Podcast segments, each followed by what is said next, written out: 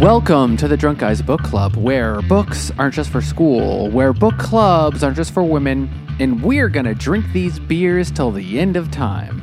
I'm Mike, I'm Nate. I'm Jimmy. and we are the Drunk Guys, and this week we are reading Death's End by Cixin Liu, and I'm starting with a beer. So this is the third book in the Remembrance of Earth's Past trilogy. We've done the previous two episodes and almost understood them. And uh, it deals with aliens and in, in multiple different, uh, you know, civilizations and various levels of uh, progression or whatever and dimensions. And many of them come from distant stars. That's exactly what I have. Oh, that's right there. Actually, I had a feeling that might happen. Rehydrate. Uh, this is Distant Stars from Finback. It is a double IPA, dry hop with Citra, Wai-iti, Mosaic, Belma, and Louise, and Motueka. No Louise. And it is 8.5% alcohol. And it is damn good. So good. The other three in this four pack went very fast. I had Oh to my save God. this one. It is fantastic. So, Death's End was published in uh, Chinese in 2010 and then translated into English in 2016. And it was nominated for the Hugo, I think, and it won the Locus or vice versa.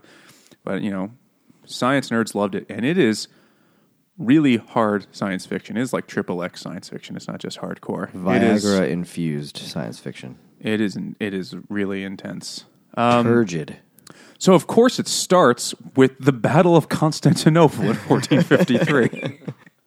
As all good hard science fiction does. That's where else does it, can you do that, right? And um, that scene was like really interesting because actually I realized I know shit about that battle. I know I just know that's when the Ottoman uh, Empire started because they took over the. I know Byzantine the Empire. year and the place, nothing else. And I know the song. Istanbul was true. Constantinople. I only know the song.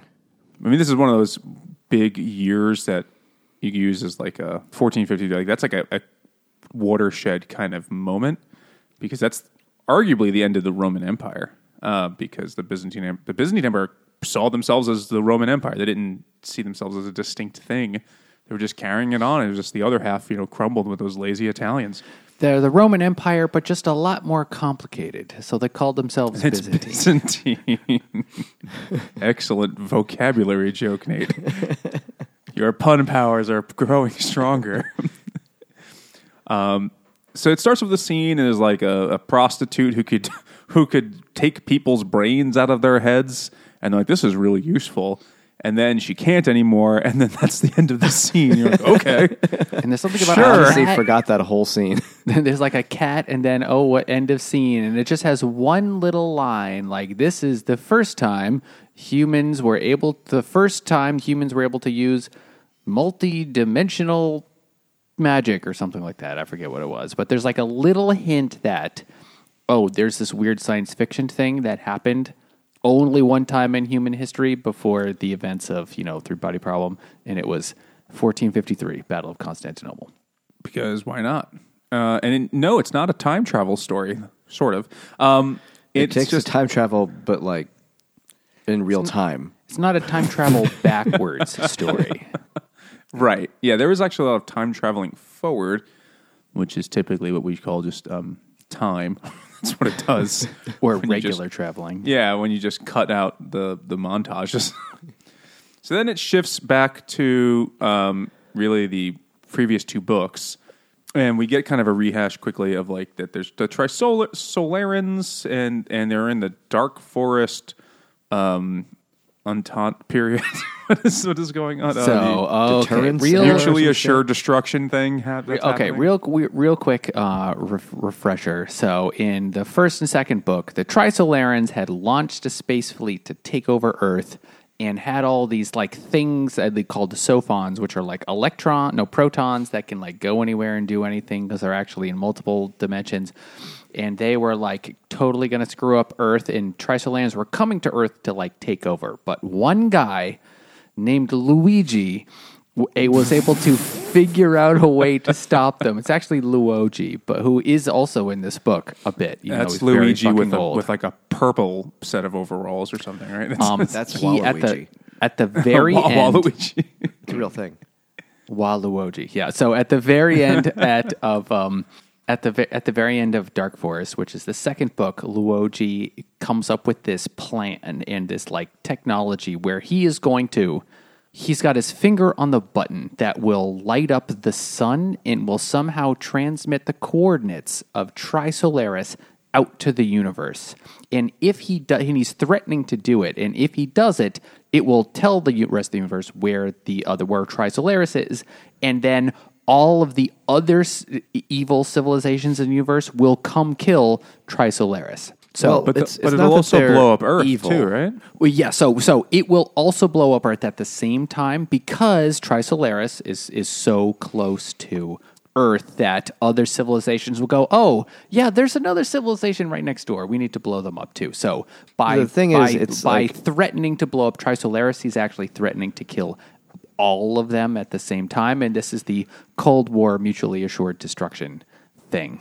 The, whole point of the thing is that they're not necessarily evil. The whole point of the second book is that this dark forest theory is that if you know someone is out there, there's a good chance that they're going to kill you because they're afraid you will kill them. So the only thing you can logically do is kill them before they know you're there. And so every civilization out in the universe is like, well, we better kill everyone else before they find us. So it's like an elaborate game of hide and seek, except you always lose. At Now I'm no scholar of game theory, but is that really the only way to interpret that situation? it's right? a way, and it's the way it works in this if book. you assume it's the safest for you.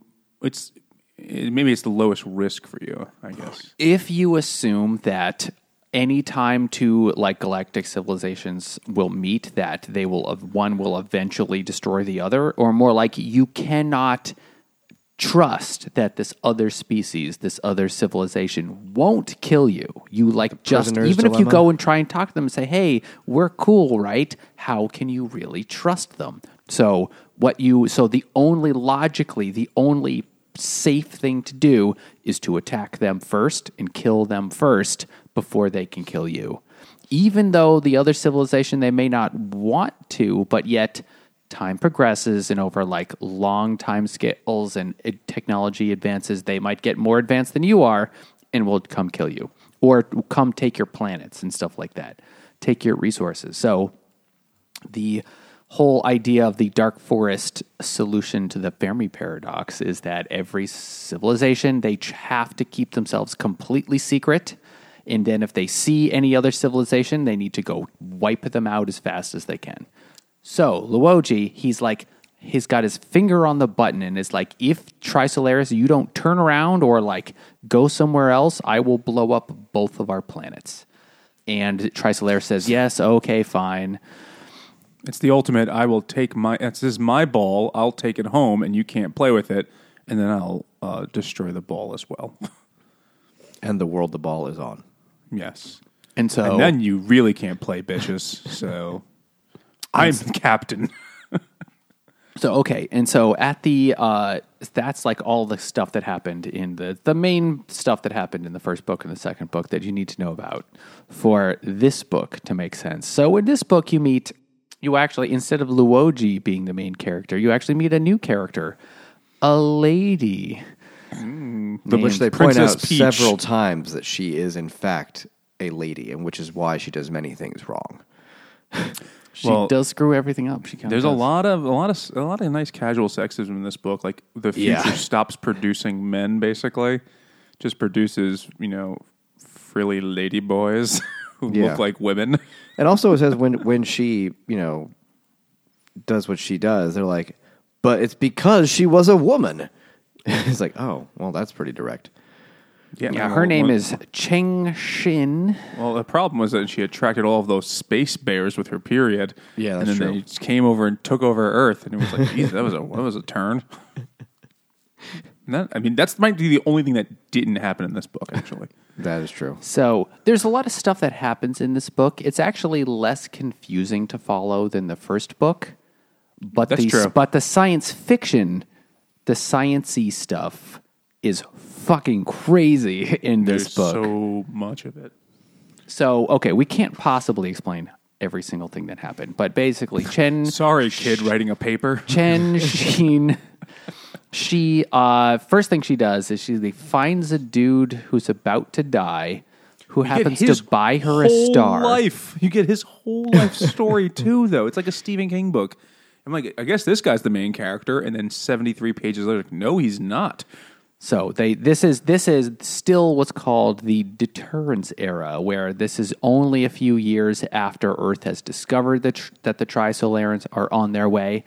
And so one of the plans to try and defeat the Trisolarans, this is new in this book and wasn't in the other books, was to find somebody to send uh, they can like build a rocket that can go 1% light speed and then send it towards the Trisolarans so that one human can actually try and talk to them and figure out what the fuck they are because it's still a mystery to humans. So they do a bunch of math. Chen Shin is one of the rocket scientists or physicists that like on the project and they realize like yeah, we can do it, but only if we send but we can only send about 2 kilograms oh, I guess we can't send anybody. And then they go, wait, no, we'll send just a brain and Wade- some packets of suggests that, right? seeds. Yes, that's Yeah. Wade, the, the first time you ruthless pragmatist. But also, like she, it's her. The whole everything is her idea. Like her idea, right? They're like, how can we get to one percent of light speed? And she's like, we'll use nukes. And everyone's like, that's the dumbest shit ever. You're a dumb lady. And then even the other uh, esteemed female physicist is like, especially Caddy, is like, you dumb cunt. And then they're like, but wait, in space you could nuke things and they, they go fast. And like, oh, that's right. I forgot about space nukes. I forgot about the space element. and the thing they set up was cl- I, I, I don't So know shit a, about a science. real It's like, physicist that's cool. in the 60s actually came up with the idea of using nukes to propel a rocket. Um, I've read. I remember seeing stuff like, but they were like basically have like just the back of the ship just kept exploding, like, just, just like they fed, the, nuclear they fed bombs the ship explode- White Castle, and it just kept exploding. and its sister ship Taco Bell. who uh, who was that? Fuck. Did you guys? Um, did I send you the thing where like Taco Bell like ran out of? They like pizzas now? Is that what they're doing? Oh, the Me- Mexican pizzas. Yeah, and then they were like, we ran out of supply, but we're restocking. And then like the Ohio you know water sanitation department retweeted like, we'll be ready. So, Anyway, yeah, a, a s- famous She has a good who I idea, Can't, yeah. can't remember his name. Actually, did come up with that. So, like, this author is is borrowing from like real scientific ideas, not feasible scientific ideas, but real scientific ideas. Feasible not enough feasible, for a book. not feasible yet. Just go sleep for a while, Nate, and they become feasible. That's what happens throughout the whole book. You know what? It's almost like having a time turner. It's true. Except it only turns f- forward. It's true. It's it's like the plot of Click, uh, that fucking Adam Sandler movie. Except he. Except you don't age. Well, yeah, yeah, but like you're like, let me get through this boring part of life and get to the next thing, and then all of a sudden you realize you sold your soul for a shitty job, and your kids don't love you, and then he wakes up in an IKEA or something. Um, So just like regular life. I don't need to. Only when I've had uh, tequila. So basically, they need to find a head, a, a guy, and Wade, Wade, who will come back in the book. Like most of the characters actually come back in one form or another. He's like, just send a brain. These are fucking aliens that are smart and shit. They'll figure out how to turn that brain on. Like they just like have his cells. They Yeah. can just clone him from that. Like they'll figure it out. So it was quite a gamble, but like they have already figured out, you know, light speed travel and shit. So you know, whatever. And then they get this other dude who I thought he was an old man for some reason, but it turns out he's like a 28 year old incel who, like, he's like a super nerd who can't talk to people. Who is this? This is the, Yun, the guy that gets his Mantang, whatever brain the fuck gets his name sent is. to the Trisolarans. uh, Yu- Yun Tianming. Yeah, he's Yeah, yeah, like that's what a it was. terminally ill dude who is a big nerd, and, And he like, loves- had a, yeah. he he's loved Chen Shin his whole life, but ever since he started going through her trash and, and like, because he doesn't talk to her. but he's never told her. And he happens to be independently wealthy, so he spent fifty million dollars to buy her a star, He- which he's is really wealthy like the Because he NFT of stars because it's really just your name on a ledger of like billions of stars. Oh yeah, that one's yours, but it That still was a thing. like, that was a thing for a while. There were companies that you could buy people's stars. For Yeah, like yeah, 50 I've heard that. I don't think it cost millions of dollars. Well, this was because you know the the government was trying to raise money for something, some bullshit war bond program. Like, Yeah, "Oh, well," probably for you know defense against the Trisolarans. But it's like, and then when when we develop the technology to settle there, you'll own that star. Who I'll be could say no? And they sold like a dozen or something like that. And he he bought. Well, they it wanted for like her. fifty million per star. So Stars are expensive. It's a lot of a lot of grift in the government. I mean, they got to get all that new like letterhead made up for the you know Ant- World Federation government or whatever. It's the United Nations. And so he buys the star, and he's like, "I'm not. He's, he's this is going to be so so nice. She'll get a star, but don't tell her it was from me." And then they make a law that you could uh, have a euthanasia law, and this just went on forever. yeah. And So was, basically, I'm going to kill myself. because he was going to die of lung cancer anyway pretty soon. So they're like, okay, we'll pick him He's been because he's got a degree in physics and he's going to die pretty soon anyway. So it's like when we take the brain out of his head, it won't really make be making a big difference. So they send him off, and that's like page fifty. And But he knows so he agrees to do it. He agrees to Yeah, do yeah, it. he agrees That's to do it. important. And he's Because like, she I- goes to ask him, and he's like, "Oh, finally, someone will get some head." And uh, um, been dreaming about getting some brain from you. And she's like, actually, I'm going to take your brain. And he's like, no. And then they, they take him away. and then she goes to sleep. He's like, can I see your black hole at least? She's like, what? I, I bleached it. And so then he goes, yeah, he takes a long nap. She and takes the a long project, well, His, she head is, a lo- his head is uh, worthless. Well, they shoot it off in a in a space canister with a sail, and the nuclear rocket's blowing up on the path to keep boosting its speed, and it breaks. It doesn't get past. It doesn't It go misses. anywhere. Fucks up, and then they're like, "Oh, it's gone. What a shame." It's worth a Forget- and then and then There's about ten billion dollars down the drain. we just learned uh, 900 ways to not make a brain shoot into outer space. So Make then that you find 51 out ways later- to leave your lover. You find out later that it did actually work. spoiler, Nate. Spoiler. That's only a halfway through the book. There's still there's hundreds of pages of stuff that happens. Okay, so and then It's like we're traveling in real time with his fucking brain. That's how much book there is. so then Chen Shin gets put into hibernation and then comes back like 50 years later. Something like she's in hibernation a bunch of times. So She comes like way later, uh, like 50 or no, 200 years later. I don't know. It's a really long time. And then she's woken up and then she said, and, and then she uh, is given the key. It's okay. So They have the they're a- sword holder. decide. They, well, they, they has buy been the planets from her, from her star. Oh or yes. something. So Luoji has been is now a hundred years old, and he has been like holding his finger over the button that will like announce the location of Trisolaris uh, for like almost fifty years. Or but he's now an old man. He's going to get a lot older, but he right now he's a hundred years old, and so they're like he has saved humanity, been like the shield, or technically the sword, saving humanity for 50 years. That is an enormous weight. He and he's a very old man. Let him retire. We're gonna pick somebody else to pass it on to, and one of the people, and the person that gets picked after a small selection process is Eh, I a weird. It's like running for class president, though. Like the people appear and like you should pick me because I'm really cheerful, and I did three three summers of chess camp. Like they just a bunch of random people, It and is, they're yeah. like, it's this random guy and, and Wade. Well, a few of them are like politicians and like lawyers and military guys, and then and also this This woman This who is a, lady. a billion, like a trillionaire somehow because. because in the of future, the value government of, uh, what's it com- compounding interest.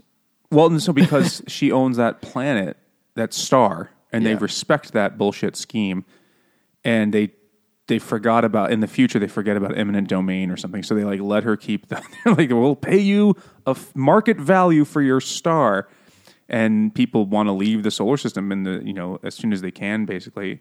So they pay her an an undisclosed sum for like the there's like several pages about this deal about how they hammer out a deal that she can have like you could have the planets, but I keep the star or some bullshit. Yeah. And she becomes infinitely rich for the rest of the book now. She is she has crazy money. And then also Wade, who was like her supervisor or something in the early part with the He, brain he and worked the, on the team with her that was coming up with and plans. he totally killed their boss. yes, He like gave him cancer he was like somehow. the ruthless CIA guy who was like win at all costs. He, he yelled yelled literally advance, advance, advance at all costs, no matter what. It's like okay, I get I get your shtick, guy. As he wears like a leather jacket and like like aviators or something like that, right? He's He's, like the a guy. He's the guy from the A team. He's, I love it when a plan comes together. Yeah, he's that guy. what the fuck that dude's name was. So then she's oh, rich, and then something happens. Nate. So she gets elected to be the next sword holder, which oh, means they're going to pass the like the you know giant nuclear code button over to her so that she and then it's going to be her job for the next however many years to be ready to send the code that will destroy Trisolaris and Earth It if the sounds a lot. Trisolarans if the Trisolarans ever try anything funny. And so it sounds a lot like she got caught in the spotlight. oh yeah, I think she did. And I She want may have know that also been the picture losing of her this is people getting abducted by aliens. So I mean that that just works. Yeah, This is a is a is a IPA. It's six point eight percent from Singlecut, and it tastes like IPA probably. swords are capable of a single cut and multiple cuts too. Even the ones you hold. uh, yeah, it's an IPA. It's a little more West Coasty than you know things have been. It's bitter. The, the pendulum is swinging back as you go back and forth between different eras and eons of human existence We're in the deterrence Things come era and go. of IPAs. of hops. The the East Coast IPAs were the crisis era. Like everything's too bitter. We're in crisis. Now we have to make them sweet. And they're like these are too sweet. Let's deter that with bitterness. There's their soft, not manly hops. also, um, not only is Luigi, which I can't even, I mean, that, that name is just, all I think about is Luigi. Uh, he's sitting in like a bunker in the mantle of the earth, He's very far down because at this time staring at a wall. because oh, in the in the time she's been asleep, uh, the Trisolarans, the fleet has moved away from Earth. They're like, "Fuck it, okay, we won't come here. It's going to be no good if you blow up Earth anyway, so we'll go somewhere else." And since then, they still are in contact because of the Sophons, and so they start giving humanity all these new technologies and things, and they start winning Academy Awards for best drama somehow. And well, and uh, also the, the Trisolarans are fascinated with human culture. Yes, Because they were they couldn't fucking. they they didn't know about lying, right? They didn't know about that because shit? they're a telepathic species, so they just everything they think is broadcast. So then they learn how to lie. But also all these the the deal was like you get the fuck out of here, won't blow anything up. They're like cool, but they knew that you know probably they're not really doing that. And those so-called But people got droplets comfortable. that are the uh, you know that dis- the one droplet destroyed their entire fleet of a little metal sperm thing that flew through the air.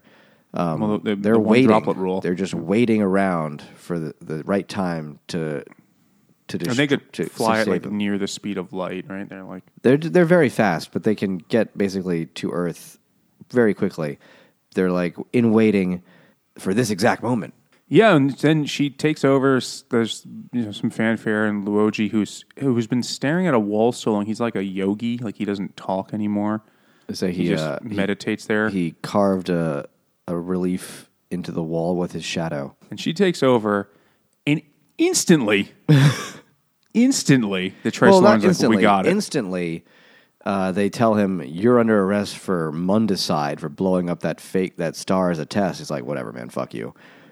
oh, yeah, we also skipped the whole confusing part where they they pretend other to ships. welcome the ships as heroes, and then they're like, "Gotcha, Nuremberg, you motherfuckers!" Yeah. And then there's like put them on trial for like crimes against humanity for that we were literally just following orders. It was a battle, and then it's like, okay, will this matter? Yes, later. But then because what they had done was they had uh, attacked and killed the other ship that was chasing them as they tried to escape. And then they they said, "You can come back. We're, we're cool now." And they're like, "Okay, sure." And so they came back. It's like, "Gotcha, bitch." but there were two ships, and then one was before slower. before they execute everybody, one of them escapes and says to the other ship that's escaping from a completely different. It's a trap. across. Yeah, you see how he yells, "It's a trap," and they're like, "Oh, Ackbar," and they run. It's a trap. Oh shit! Go to Yavin Four. So the the other ship that was uh, escaping in the other direction from a completely different incident says, "Fuck it, we're out," and they they bolt. We'll see them again in about 900 pages. So, So okay. there's- So But, as but I have a I, no, no, Nate. I must. I have to say this because this is the made me laugh for a long time, and it's not going to make you guys laugh anymore now that I've told you that. But she gets hold of the thing, and in, pretty much instantly, Trisolaris like, "We're fucking taking that planet." And they start sending the little droplets at him, and then she faces Sophon's choice. and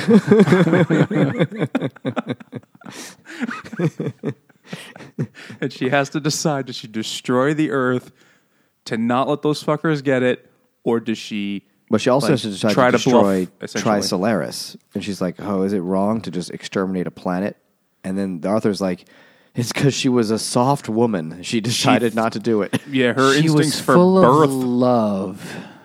but she has this like weird montage image of like the first like fucking amphibian flopping out of the water and like beethoven like this like crazy like life passing before your eyes but it's all of evolution she's like you can't just fuck we can't destroy all that and so then Turns out yes, you can. Trisolarans take over turns out So it spoiler. takes a total of 15 minutes for the Trisolarans to neutralize all of humanity's like defense, all of like the broadcast things, sort of almost. There's one left, but they neutralize all of humanity's like ability to broadcast the location of Trisolaris. At 15 minutes, that's it. So for 15 minutes, Chen Shin is like uh, uh, like just just frozen, just like petrified, can't do anything. Which, if you think about it, let's say it's a mutual. It's the back during the America back during the Cold War, you know, and let's say there's a like very very credible like detect detecting detection of like ninety nine red balloons. Soviet Soviet missiles that have been launched.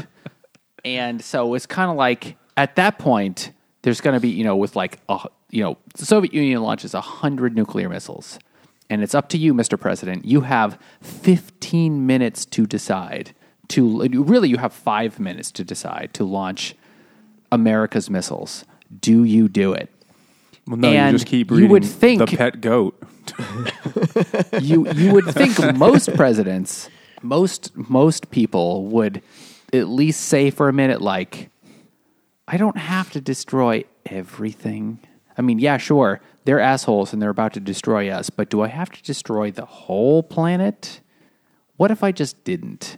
Now, probably wouldn't. Probably any any president would also say, "Well, I guess we got to launch them back because we said we would." But still, I don't want to be a hypocrite. yeah. What if they? that's if the they one just didn't? campaign promise i'm gonna keep That's- that one The matters James K. Polk of of genocide. hey it got us texas and we never regretted that No, never, not once, every day. No. not once a day many times a day So anyway, this is this is like you know where science fiction is actually talking about history. This is which isn't a ton in this book, but you know, this is one of those times. Also, the whole What book would is people about do? colonialism to a certain extent. Uh, also about colonialism, yes, that too, for sure. There's also some stuff that I thought was like, is this about?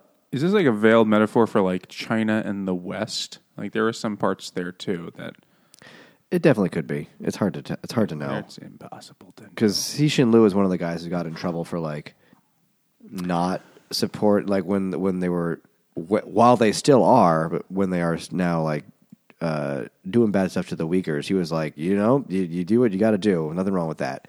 And people were like, that's fucked up. I'm never reading those books again. But then you think like, But did we're not really he sure what he's allowed freedom- to say. yeah, did he have the freedom to say anything else?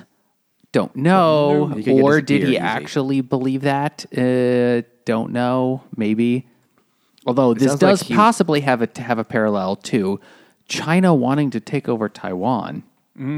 If the Trisolarans are China and Earth is Taiwan, then so Taiwan has one really main asset, which is TSMC, the uh, Taiwan Semiconductor Company that makes most of the most advanced computer chips in the world. That is like their main thing. And it's one of the main reasons why China wants to take over Taiwan. And so Taiwan will, in order to deter China, Taiwan will blow up its own factories that, that make these advanced computer chips just if in the in the event of an invasion by China, just to keep China from taking it from China just to deter China from even trying to bother to take over Taiwan.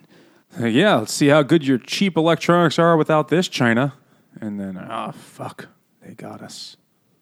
It's a good move. It's a- good, uh, Because good move. the iPhones are assembled in China, but the chips, they come from Taiwan. And the children that get the metal come from Africa. and the salsa for those chips. I'm not following the metaphor anymore, am I? That's not right. They need. They're very dry when you eat them. Otherwise, Okay, back to and the, the book. tortilla chips are taking our chips' jobs. Is that Nate? Am I got, am I with you? no. Okay, back to the book. I have a beer for that. so, all right. So, Cheng Xin, she has failed in her duty as a sword holder in only 15 minutes. but because she's a woman, they only pay her for twelve of them. Jesus. Actually, people are really mad at her for basically like For being you had one job and you didn't do it. And uh, I'm sure there was at least one guy had to be like, "Get back in the kitchen." And then she, "Are really in the future still?" And he's like, "Yep, in the future still." She's like, "God damn it!" So the Trisolarans, they now like have neutralized all of all of Earth's defenses, so they can basically tell Earth what to do and all the people what to do. So they say, okay, we've got to make Earth ready for Trisolarans to colonize Earth. So you humans, you all have to move to Australia. And you So have all- four years to do it. You have four years to move nine billion think the- people to Australia. You have to. You have to kill every kangaroo. They will be in the way I think the population of the Earth had shrunk then because you know people have been comfortable because of the great. The Great Ravine had killed a lot of people. What was the Great Ravine? Okay, well, it's still I don't remember. It was a bad thing. Yeah, they mentioned that, and it's like that's like a There really were billions bad- of people that they had to move to Australia, which well known for being the worst place on earth. They just went there, and Besides from Newark, New Jersey. I mean that's Oh, it- Florida. The whole, I mean, it, it, it's it's hard to live there. The citizenship test is very easy. They literally just ask you, "Is this or is this not a knife?" And if you can answer it correctly, you can come in. So they had to like expedite Now, the process. also, if you answer wrong, you can still come in. No, right, yeah. Because then you, uh, well, you come in as a criminal, and they're like, that's pretty normal, actually. So they let that fly. And then they all go there, and she goes there too, and she has her roommate friend, who I forgot how she got introduced in the book, but her, Her name is friend, like AA, AA. but also has a Chinese character Chinese name. symbol because it's unpronounceable.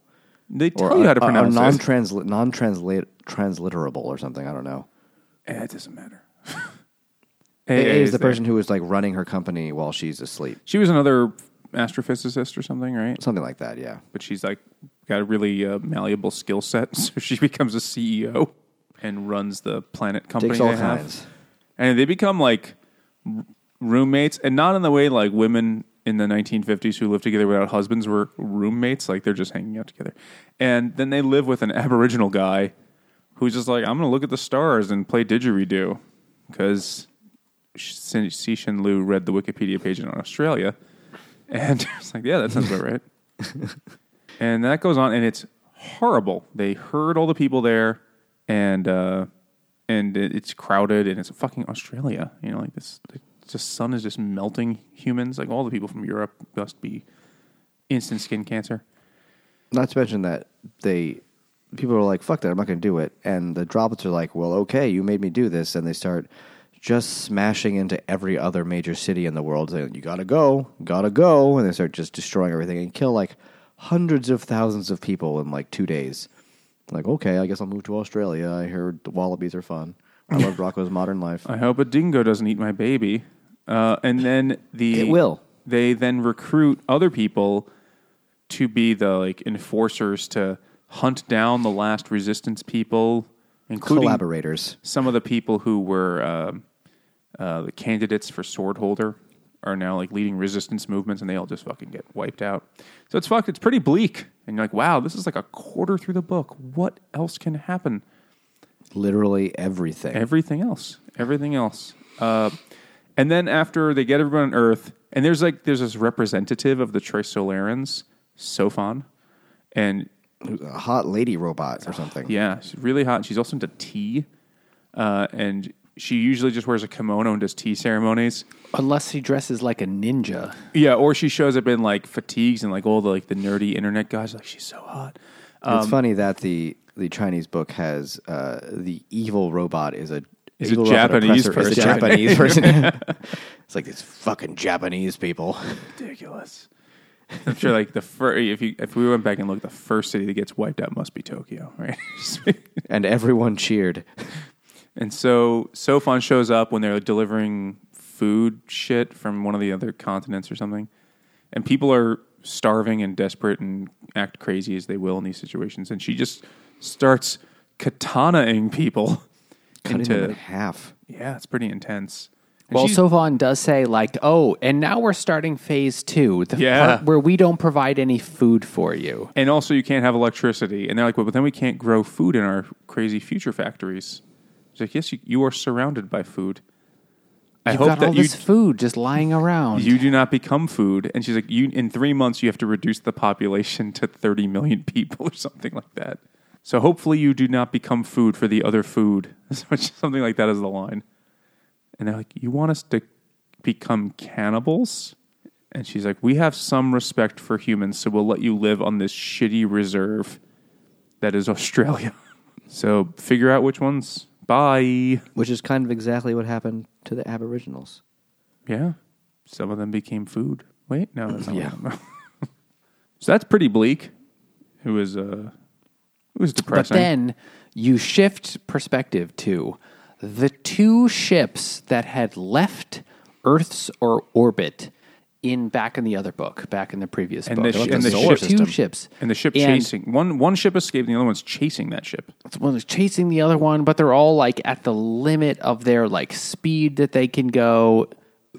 Um, but yet weird things start happening on the ship. Like some people are able to like see into the other cabins, and yet like all this like weird like stuff happens. And then two like, and then on one ship they realize that they can like shift into a fourth dimension and then go over to the other ship, check it out, and also destroy the droplets that the Trisolarans had created had, had, that were following them. So they destroy the destroy the droplets, and yet at the same time, so this thing about dimensions is going to be very important for the rest of the book. Like there is this whole thing with like other civilizations that used to exist in the four in the four dimensions instead of uh, instead of three dimensions and All but- but- higher dimensions. yeah uh, in, in, in higher that later it's like 10 dimensions but that's at the end of the book uh so it's like four dimensions we can like but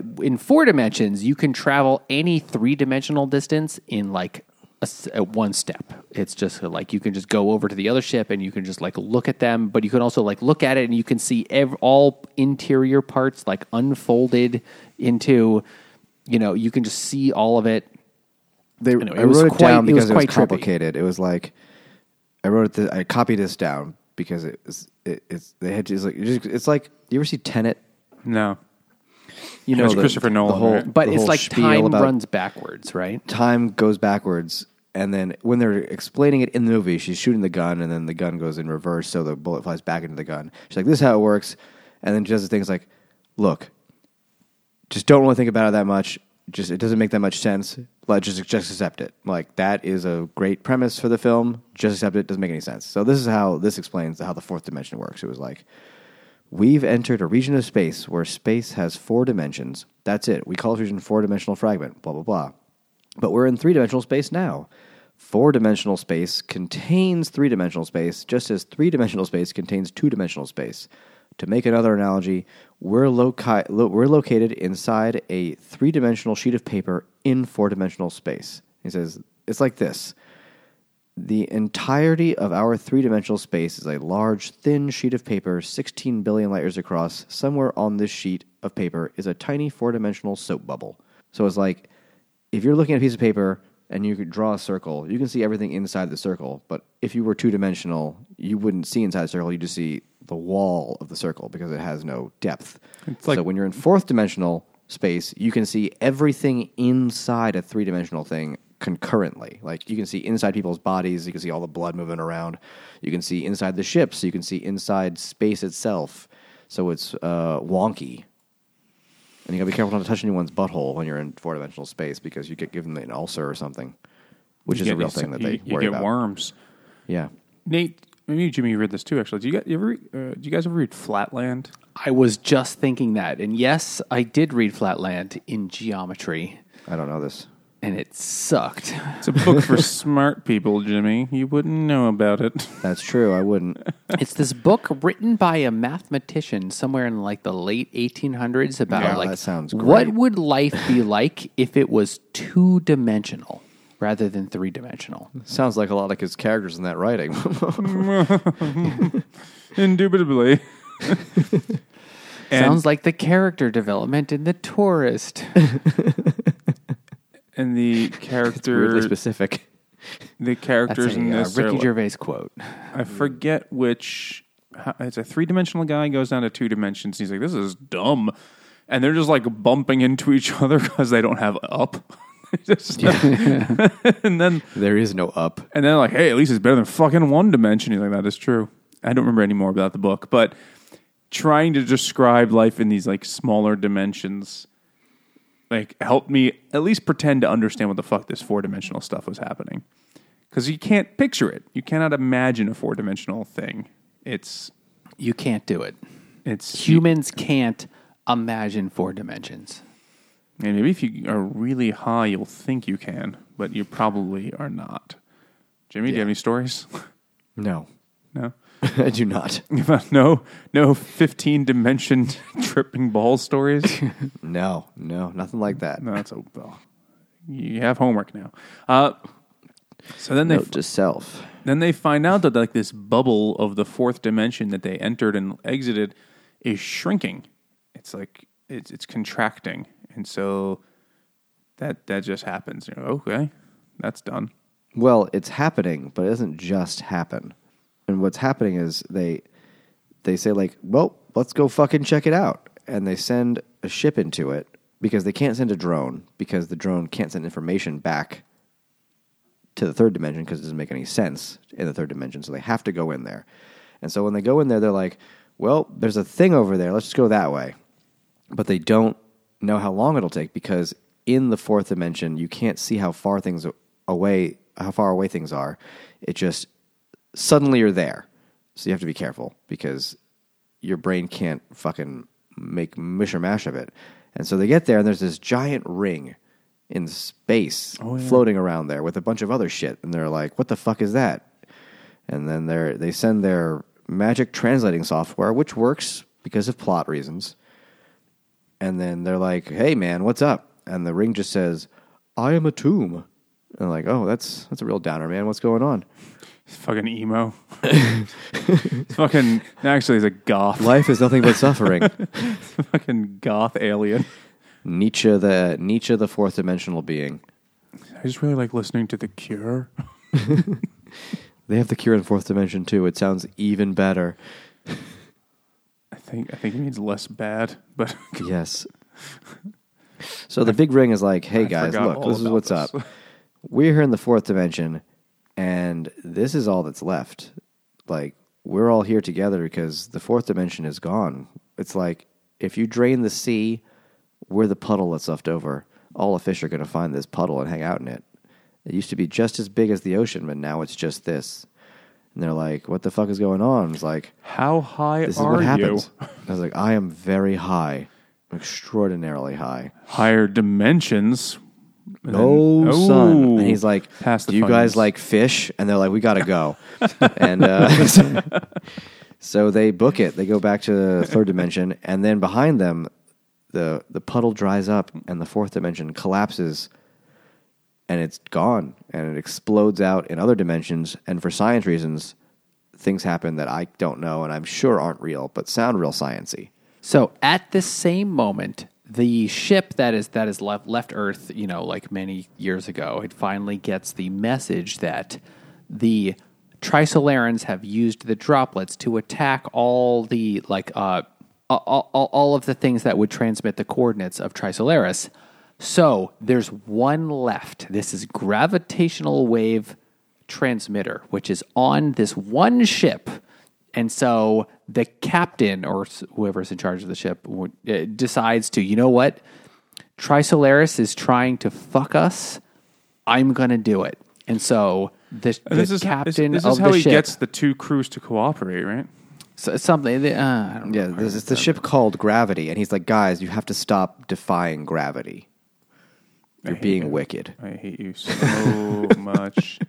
And they're like, oh man, I don't know if I feel changed for good. Not that song. I don't know. That's the only song I know. It's I've never even seen Wicked. Yeah, I don't know if I've been changed for the better, but I've been changed for good. It's one of the songs. From Wicked. it's the do uh, anyway. So I have a wife. I swear. She has boobies and everything. So the captain of this other ship says, I'm going to send the message. I'm going to announce to the universe where Trisolaris is, even though it's also going to destroy Earth. Because once they figure out where, once the other civilizations that are going to destroy everything, they destroy Trisolaris, they're going to go, oh, where's that other? That's where the message came from. There's another thing there. We're going to destroy them too. So he does it. Because, like, I'm not going to let the Trisolarans fuck us fuck you, Trisolaris. So he does it. And How's then my dick taste? that's like, this is like halfway through the book now. Yeah, and so then the Trisolarans like, instantly their planet gets fucking destroyed. Someone blows up their son, one of their sons. Oh yeah, because that's what they do. That's what they melts did to their- that other random star. That's what Yeah, Roji something destroyed in the like last book. It right? looks like some sort of science magic happened, and the sun exploded. And so that's what happens to the Trisolaris And the sun planet. They're like, explodes, which also destroys all the planets around the sun. So, like, Yeah. that's, and so now for the rest of the book, the Trisolarans, they're like almost not in the book. They just like go away. Yeah, they're And they're, now- they're sailing off into the And- the Nether to find a new home planet. Yeah, Trisolarans are like, well, I guess Earth isn't where we're headed. now. we got to find somewhere else, even though they're not actually traveling that fast. So, because they also know that Earth will be destroyed at some point because Yeah. the system has gone out. It's like, well, in- we're not going in to waste our time probably settling here. pretty soon.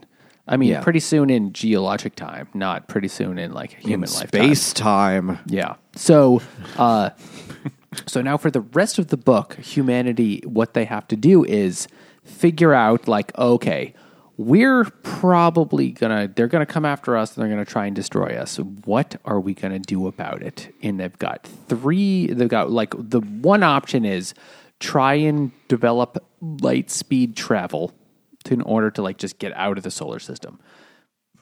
Second option is build like basically space Also, stations. They know put light speed them- travel is a real thing because the Trisolarans have it. yeah. They just have to figure out how it works. Yeah. But they, but you know, now humanity has to put in all the research to figure it out. They know it can be done, but not Yeah. how to do it. So they have to. It's going to take a long time, like hundreds of years, and then. Uh, oh, uh, I lost Space my train of stations. Oh yeah, and so gotta so so they're going to make build all these like basically space stations, or basically they're going to move as much of as many humans as possible to live actually live in the solar system, but they're going to live out like around Jupiter, which is like they think is far enough away from the sun that if the sun gets like attacked and destroyed, that humans will be able to still survive that.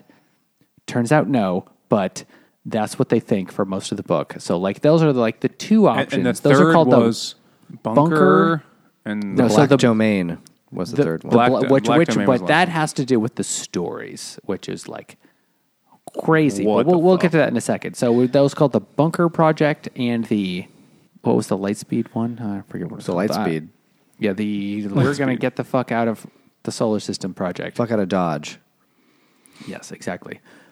Uh, so those are the uh, Operation uh, Who turned on the lights? So okay, what the fuck? I'm trying to like understand what happens next because I want to just I want to drink another beer. So Sophon is she's Sophon yeah. is shutting down because the Trisolarans are leaving, and at a certain point they will be too far from Earth. They'll go they'll enter like deep space or some shit, and then they won't be able to control her anymore. So she's just like, "Well, I've got time to like have one more fireside chat. Uh, so I want you, Cheng Xin, and Lo Luo Ji. You have to come and hang out with me for a minute, and you can like you can ask me a question, and I'll tell you what's going to go on." Well, let's say Luo Ji, you could ask exactly one question, and it's like a yes or no answer, right? Yeah. We're gonna play that old Trisolaran game, one questions, and Yes. and It's not a very good game when your thoughts are broadcast, you know. That's that's true. Are you thinking of this? Yes. Uh, animal, vegetable, mineral, cobalt. Yep. Yep, got it again. Uh, so uh, they have their So- tea ceremony, and they just sit there and like watch her pour tea for an inordinate amount of time. And then he asks a question, and I completely forgot what the His fuck question the was, question was. Is it possible to broadcast Oh, some yeah. kind of message to everyone that says, hey, everybody, we're cool. We're safe. We're not going to hurt anybody. And we are says, not a threat. yes. But she won't say how to do that. And Sophon, yeah. Sophon says, yes, there is a way. And it's like, oh, fuck. Beep, Wow. boop, boop, boop, okay. and it turns off. There's a way. But, and then, and so for, for a while, for decades, you know, humanity is like, wait, how the fuck would we do that?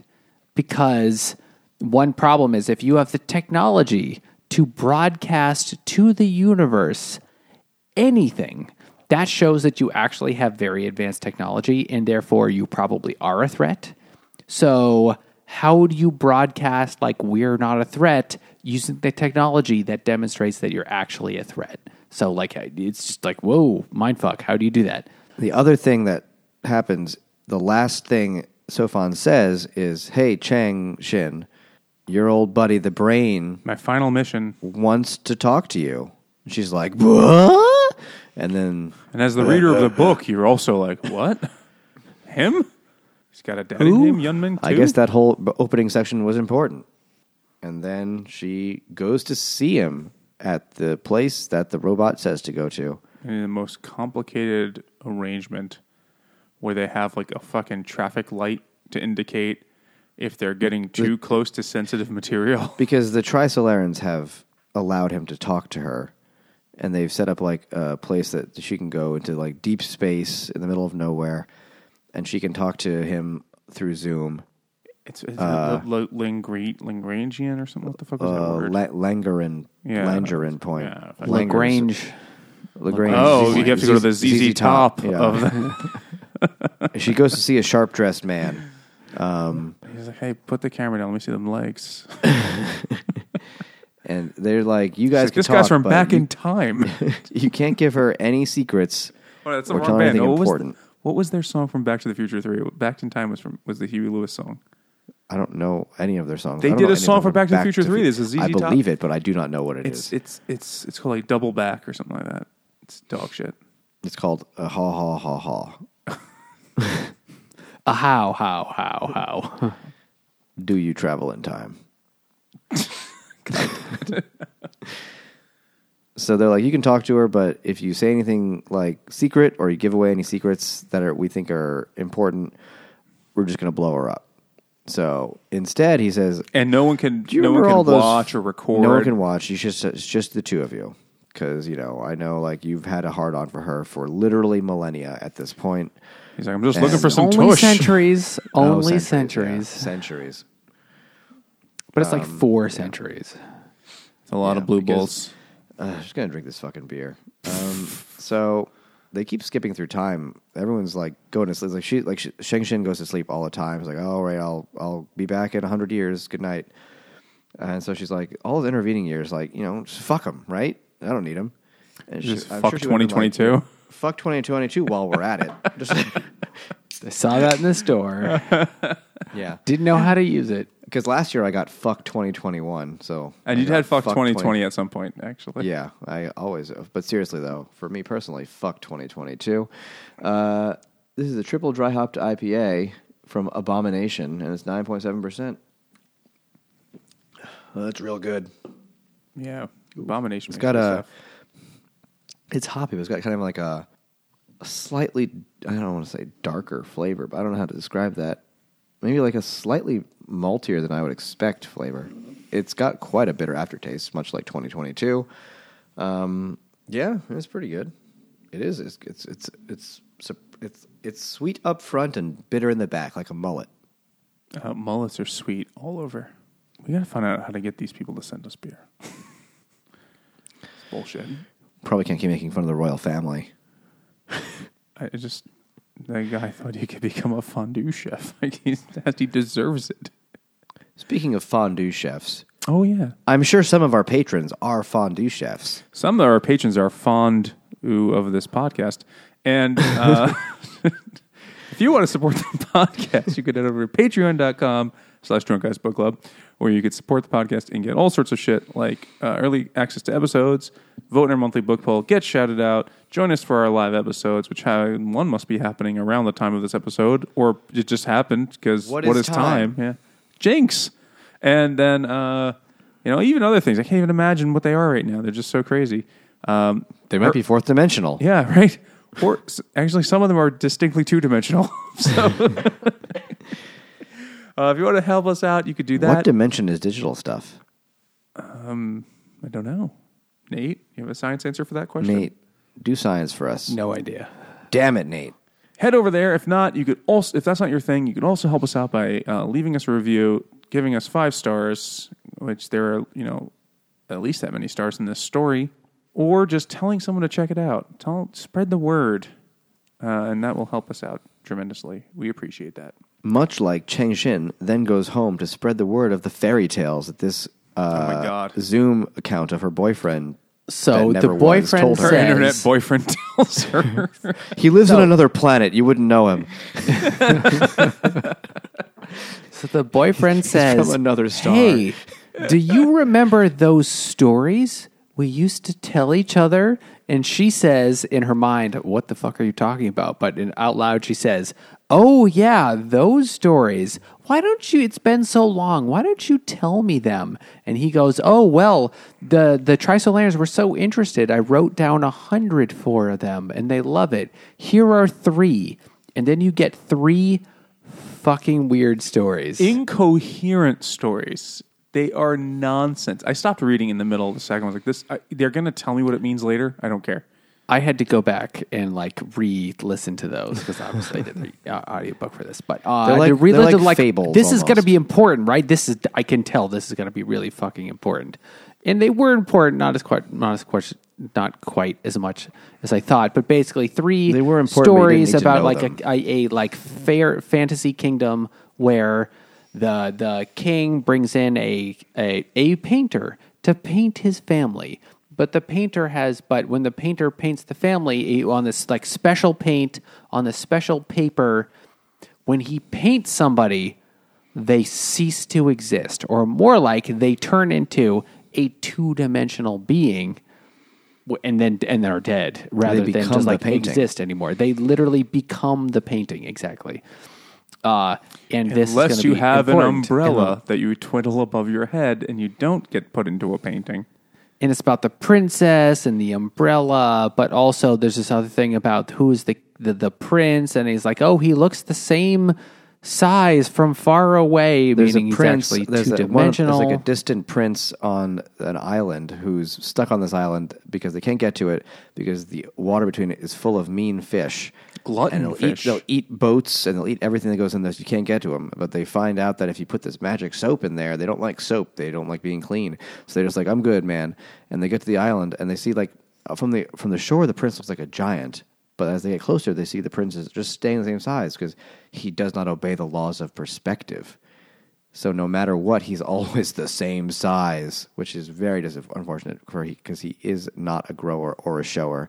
Um, and so she, br- the princess who had gone to rescue him, brings him back to like defeat the dickhead brother who has gotten the painter to assassinate her family. And the, the guy's like, "Man, go and paint that guy so he disappears. He's like, I can't paint him. He doesn't obey the laws of perspective. And they're like, I don't know. What the fuck? Shut the fuck up. And he's like, I'm out. And so he paints a self portrait and kills himself. And you're like, this story is complicated and weird. It it read. Have you ever like read Goethe has these like fairy tales that Oh, are yeah. like la- layered with meaning like this, and you're like, what the fuck is happening right now? It's like why it's always does it going to be matter? complicated when you start from the point of I have to encode certain complex messages into this children's story. Yeah, but because the Trisolarans don't understand subterfuge, And they also don't have childhood. yeah. So They yeah, when when the Trisolarans want to bang, they just smush their bodies together and become three or four new things with all their old memories. I think that's how people at Walmart do it. Yes. You just go mush your your mush into them, and then children crawl out of it eventually. This was one of the times when uh, reading the book where it was like, where I, multiple times where I was like, how the fuck did he think of this? Like, whole like, I, it was like, this is like Yeah. wild, it's crazy. Like, how did you like how how did you do this anyway? So I thought it was there's super- this story. Clearly, he must have worked backwards to like, here's what I want the the message to have been, and then worked back to like come up with a thing. But while you're reading it, it's like, what the fuck is this Well, about? that's what the guy in the story did. Was Yeah. He created a hundred s- fairy tales and planted three ones that had a special message, i i with the intention of giving it to Cheng Xin. And so he had to come up with the stories to tell her the things he wanted to tell her that, sh- that people would be able to figure out, and then layer in all this weird shit that they would figure out as, oh, this is what this means, this is what this means. Also, ninety-seven other fake ones. I want to. I would like to hear the B-sides of Yeah, I really want to hear the fake ones. Like, and then there's the story of the plumber who ate potatoes in his underwear. Like what? And then he just has like a whole complicated thing because they're they're they're fucking gibberish. They make no real sense to an English I you mean, know, to make, an, they to make a human. almost as much sense as any like real like young kids book. no, they're where- usually simpler.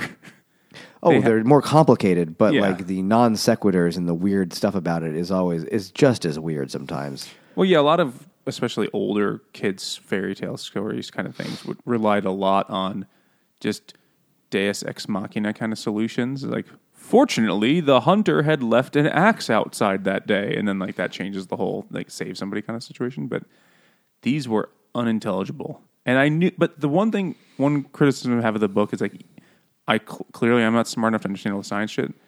But when I started to figure something out, they would then tell you very directly what happened. So I was like, I don't need to read these stories that carefully. It's going to tell me what these mean later. It's Yeah, not because the next part of the story is them trying Yeah. to figure out what the fuck these things mean, so I, you could skip right over those fucking stories. But including alternate like maybe they thought it meant this. It could also have meant this, but they Yeah. decided that it in fact did mean this. Like holy shit, what the fuck? Oh, well, a little too much of that at times. But the the paper that the guy can he can only paint people into two dimensions on special paper, which I forgot what the fuck it was, but it was on a big it was tube. snow paper. But it was on a it was on like a roll, right? It had to be it had to be flattened with special uh, obsidian. special, but it was like a tube of it, and it would it would kill the people. So couldn't you call that a doom scroll? Yes, I could. Yeah. So this beer is called Doom Scroll, and it's from Magnify Brewing, which is from Joyzy, and uh, it's an imperial IPA that's eight percent alcohol. And they clearly are, the can art they're referencing like you know Instagram doom scrolling or whatever, but it tastes better than that. A little drier, a little drier than uh, than all the IPAs have been these days, but I like it. It's a nice change. Thanks, Magnify. For nothing. I paid for this. so uh, uh, they decipher the messages, but they never get all of the shit figured out. And it is they they realize that like they need they basically figure out a way to potentially do light speed travel. There's some like warping of the space time. Well, what they what they figure out is like they they one one of the things they figure out is that how to actually broadcast a message to the universe that, or at least uh, theoretically, like how could you possibly send a message to the, to the rest of the universe that we are not a threat, and they figure out how to do it.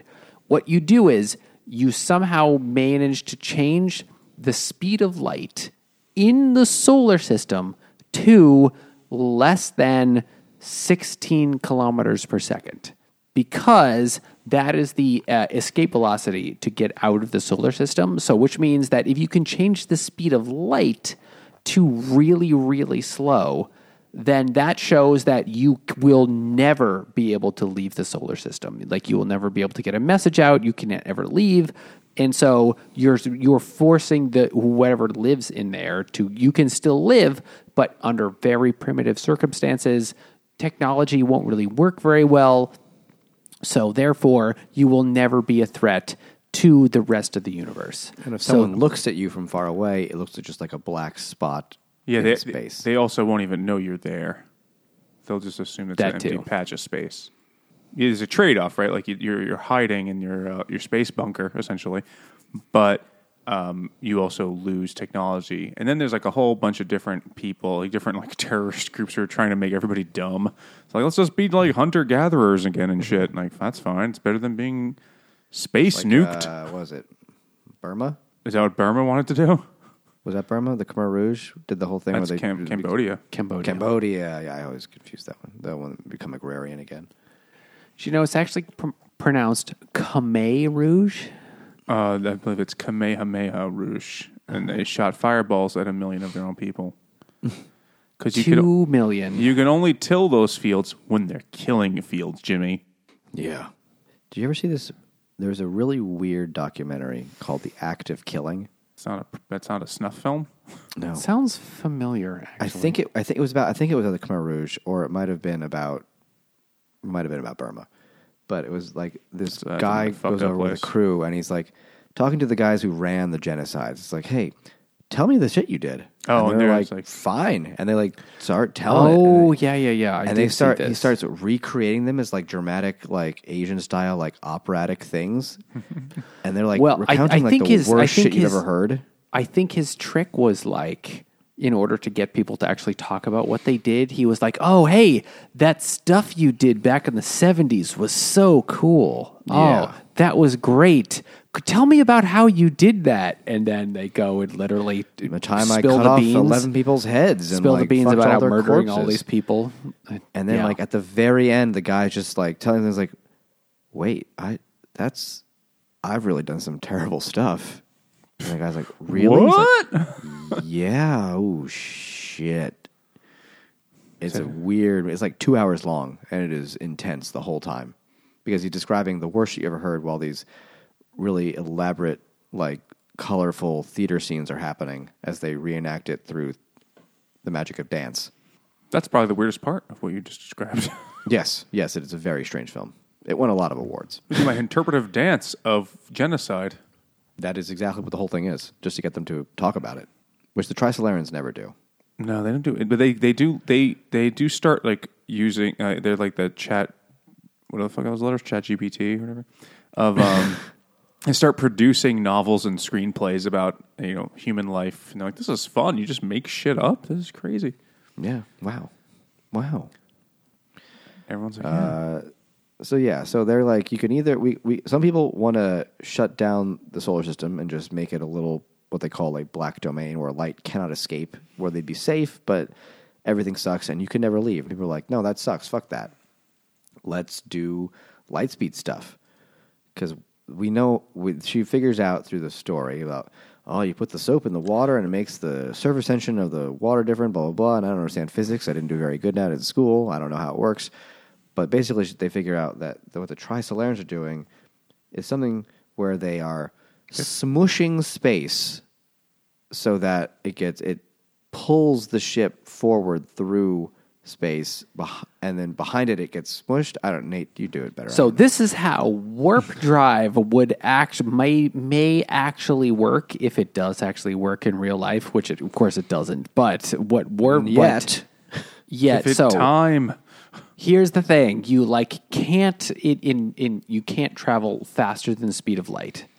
Except what if you if you're in a ship, you sm- smush space in front of you and f- expand space behind you so that you as your ship are actually not traveling that fast. It's space that's contracting and expanding so that you that is actually like making you move forward.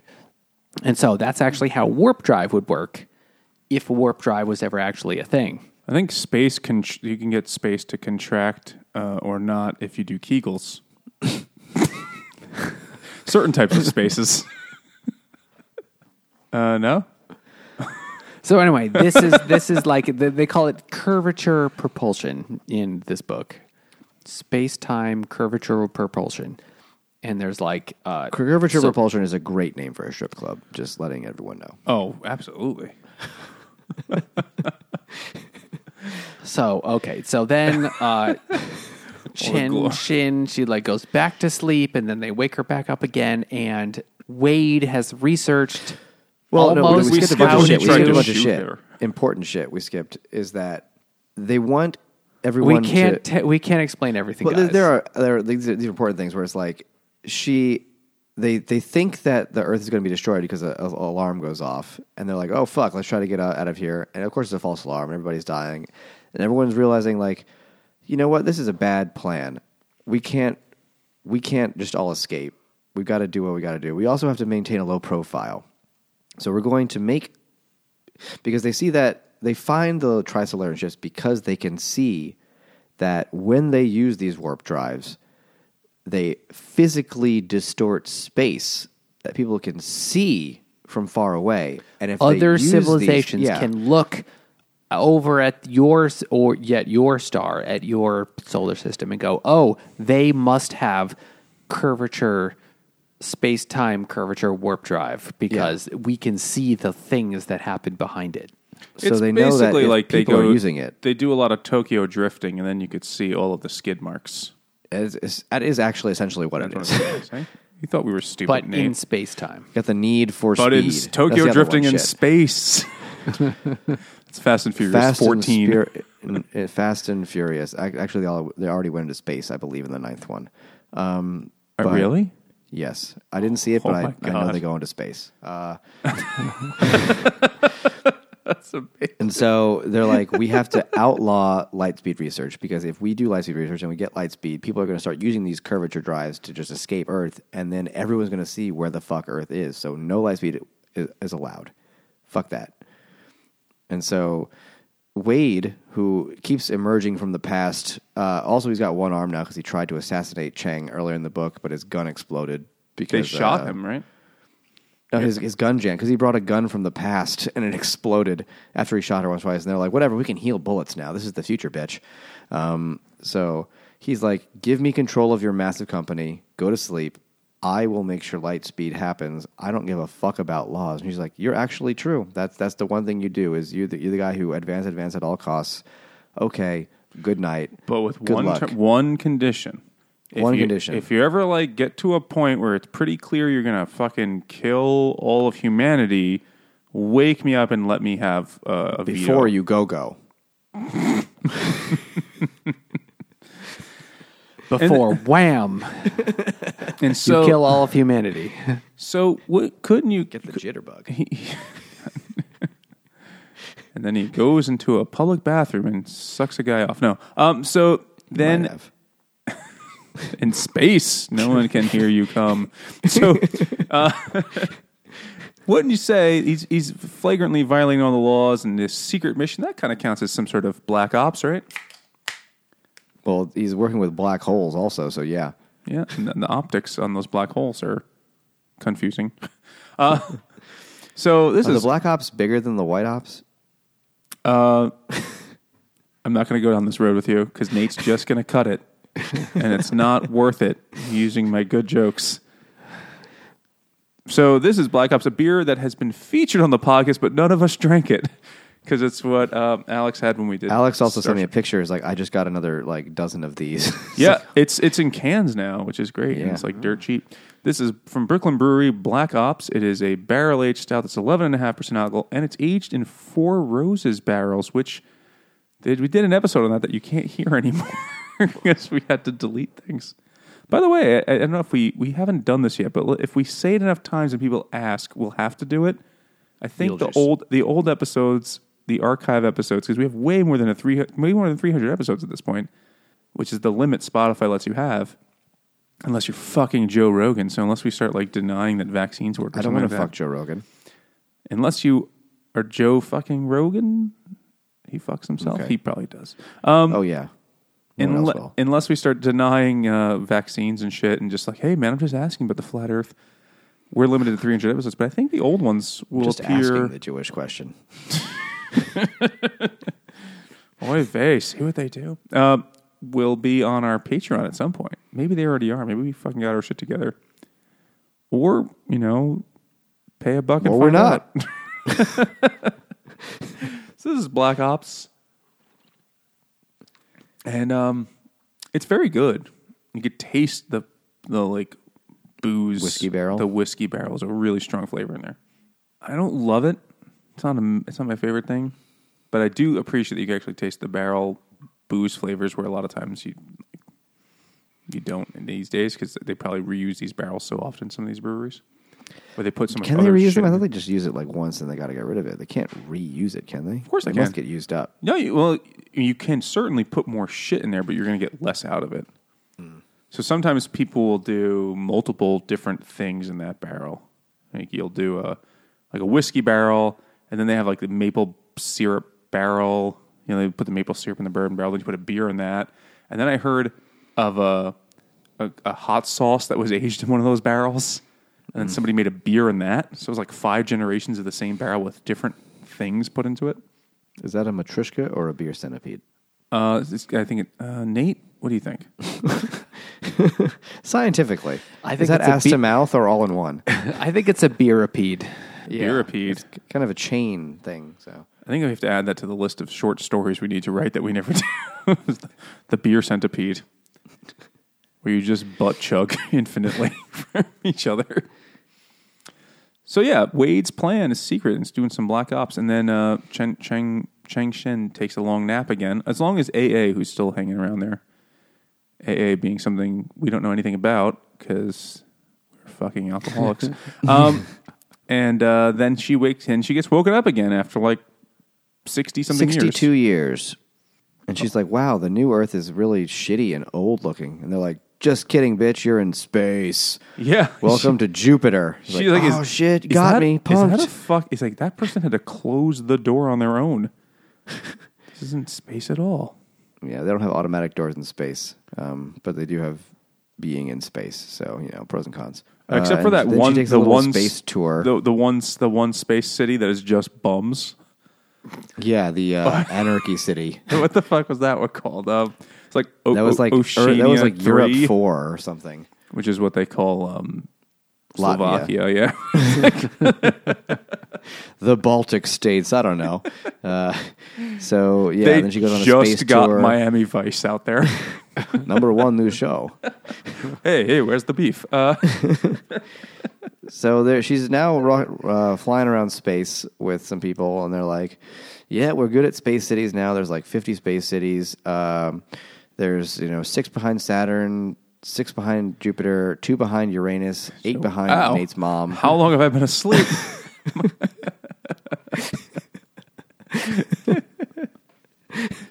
Nate hates us so much. But we have to tell you something. We, here's why we woke you up. It's because the Lightspeed project has actually progressed, and we can actually do Lightspeed, sort of, only with a tiny one centimeter, one centimeter length of Human hair. hair. Human hair. We can accelerate that a little bit, but with enough acceleration that it would re- would reach light speed if we kept doing it. So we're going to send our pubes to the Trisolarans. We have to tell them to go fuck themselves. what do you think of that plan, boss? She's like, oh, I don't know why you woke me up for that. Just do that. So that's great. Wade says, like, hey, okay, we can keep doing this, but the Trisolarans are going to find out. So Also- what do you want us to do? That's not Oh, the main problem. the main problem was like Earth's Confederation government is like blockaded their city. oh, right. And it's like, we will, you cannot do this. We're going to kill you all. And Wade has a, has his like mercenary group with special nuclear bullets. with No, they have- antimatter bullets. Antimatter, yeah. So like, she's Oh, like a whatever. regular, regular like old rifle at a spaceship, and the antimatter bullet will just knock holes in it and destroy everything. And he's like, "We can, we can win this war. We can do space. We can do space war real good with these little fucking old rifles." And she's like, "Nah, man, shut it all down." Because she's a woman. Yeah, Because she has love right. in her heart. Yes. And then they execute everyone in charge of the project. And Wade Wade doesn't even care. Like she brings him back uh, Cuban cigars. She someone buys them and like the black market From bum- Space bum Cuba. planet. Yeah, It's the, sh- And it's From the shape Space of it's the- Castro. all the all the things are a different shape, like they're football cities and like sphere cities and cube cities and spindle cities. But the space Cuba is the shape of a 1952 Cadillac Seville. and so she brings she buys that off of a space bum who has been holding on to these for a long time. They're just been sitting on a blanket in space Because on the side been like of a sidewalk. 400 years. And she Since buys Cuba. She buys Cuba still still blows. Actually, Fidel Castro is still alive and head of Cuba in this world. and, and she buys the box of cigars because she's so rich it doesn't matter. And then she's like, "Here's some cigars, Wade. Don't you want to say anything, like you know, about your ruthless assholery and what happened?" And he's like, "Thanks for the cigars." That's it. And then they vaporize him. with space lasers. Yeah, it's, he's he's a he's kind of a badass. Dude got shit done. He was constantly was the a leather dickhead jacket. about it, but it probably was the leather jacket. He really, he really did wear a fucking leather jacket the whole time with one arm. He's like, in the future, you could have a prosthetic arm that's like better than a regular arm. He's like, no, I only need the one. Yeah, he's he's space Fonzie. Putting on that leather jacket, he's like, "Hey, light speed." And like, what? And he punches Ralph Malph. No, wrong show. yeah. They weren't happy days when they vaporized him, though.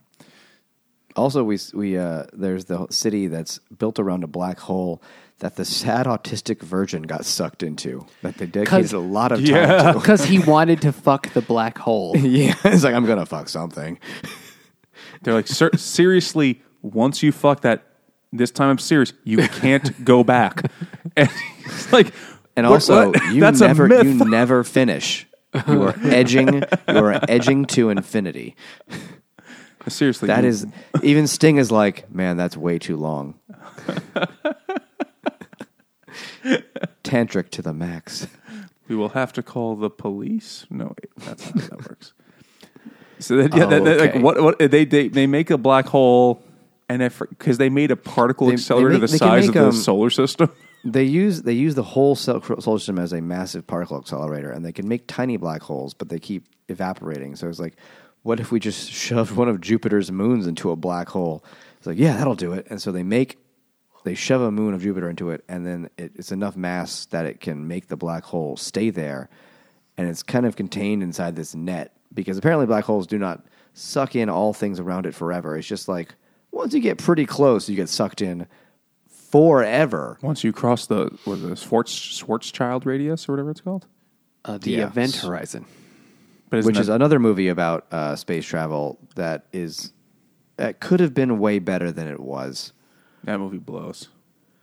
Because they mostly because I cut out the good scenes of the sex satanic orgy Yeah, they, that happens have when you seen go Event through the Horizon? blue. The, I have not. Oh, where they uh, they take a, Sam Neill uh, from Jurassic Park Yeah. and and uh, Morpheus from the Matrix uh, are on a ship that has a space folder on it, and it accidentally space folds into hell and comes back.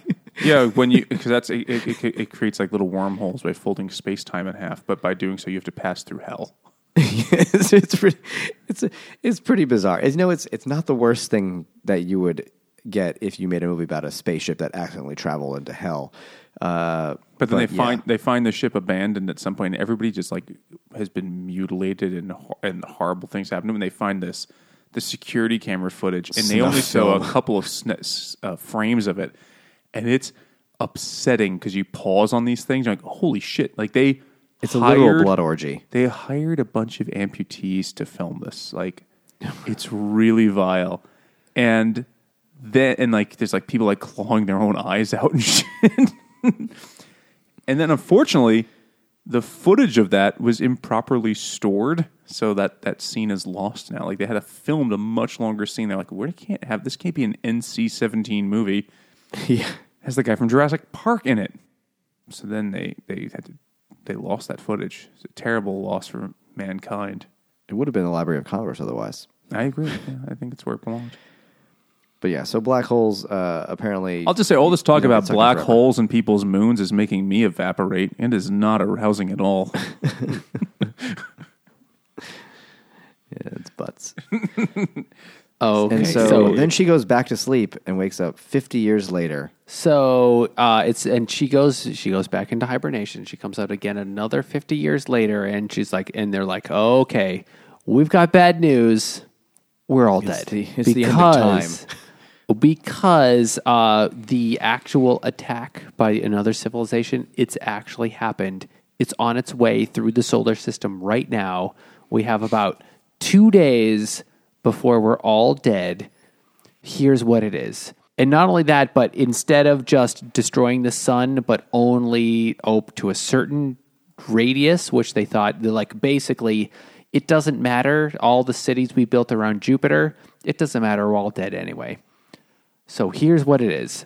So you find out that literally a two dimensional object flies into the solar system and then they send out a like ship to go like to the humans send out a ship to go like take a look. Like hey that's weird. It looks literally like a piece of paper the size of a credit card. That's all it looks like. And it, it is not visible in like it, it emits no light at all except like a tiny bit but it, it does emit gravitational waves. And so they, they can track it. And they send a ship and they're like people are like putting their hand through it. And it's like well, because the, sh- the ship can't even pick it up. Can't even pick So it up, the can't only even way see they it. could quote unquote pick it up is by flying the ship over it, so Yeah. it like holograms inside of their ship and people. Yeah, are there's just there's moving no around with it. clipping.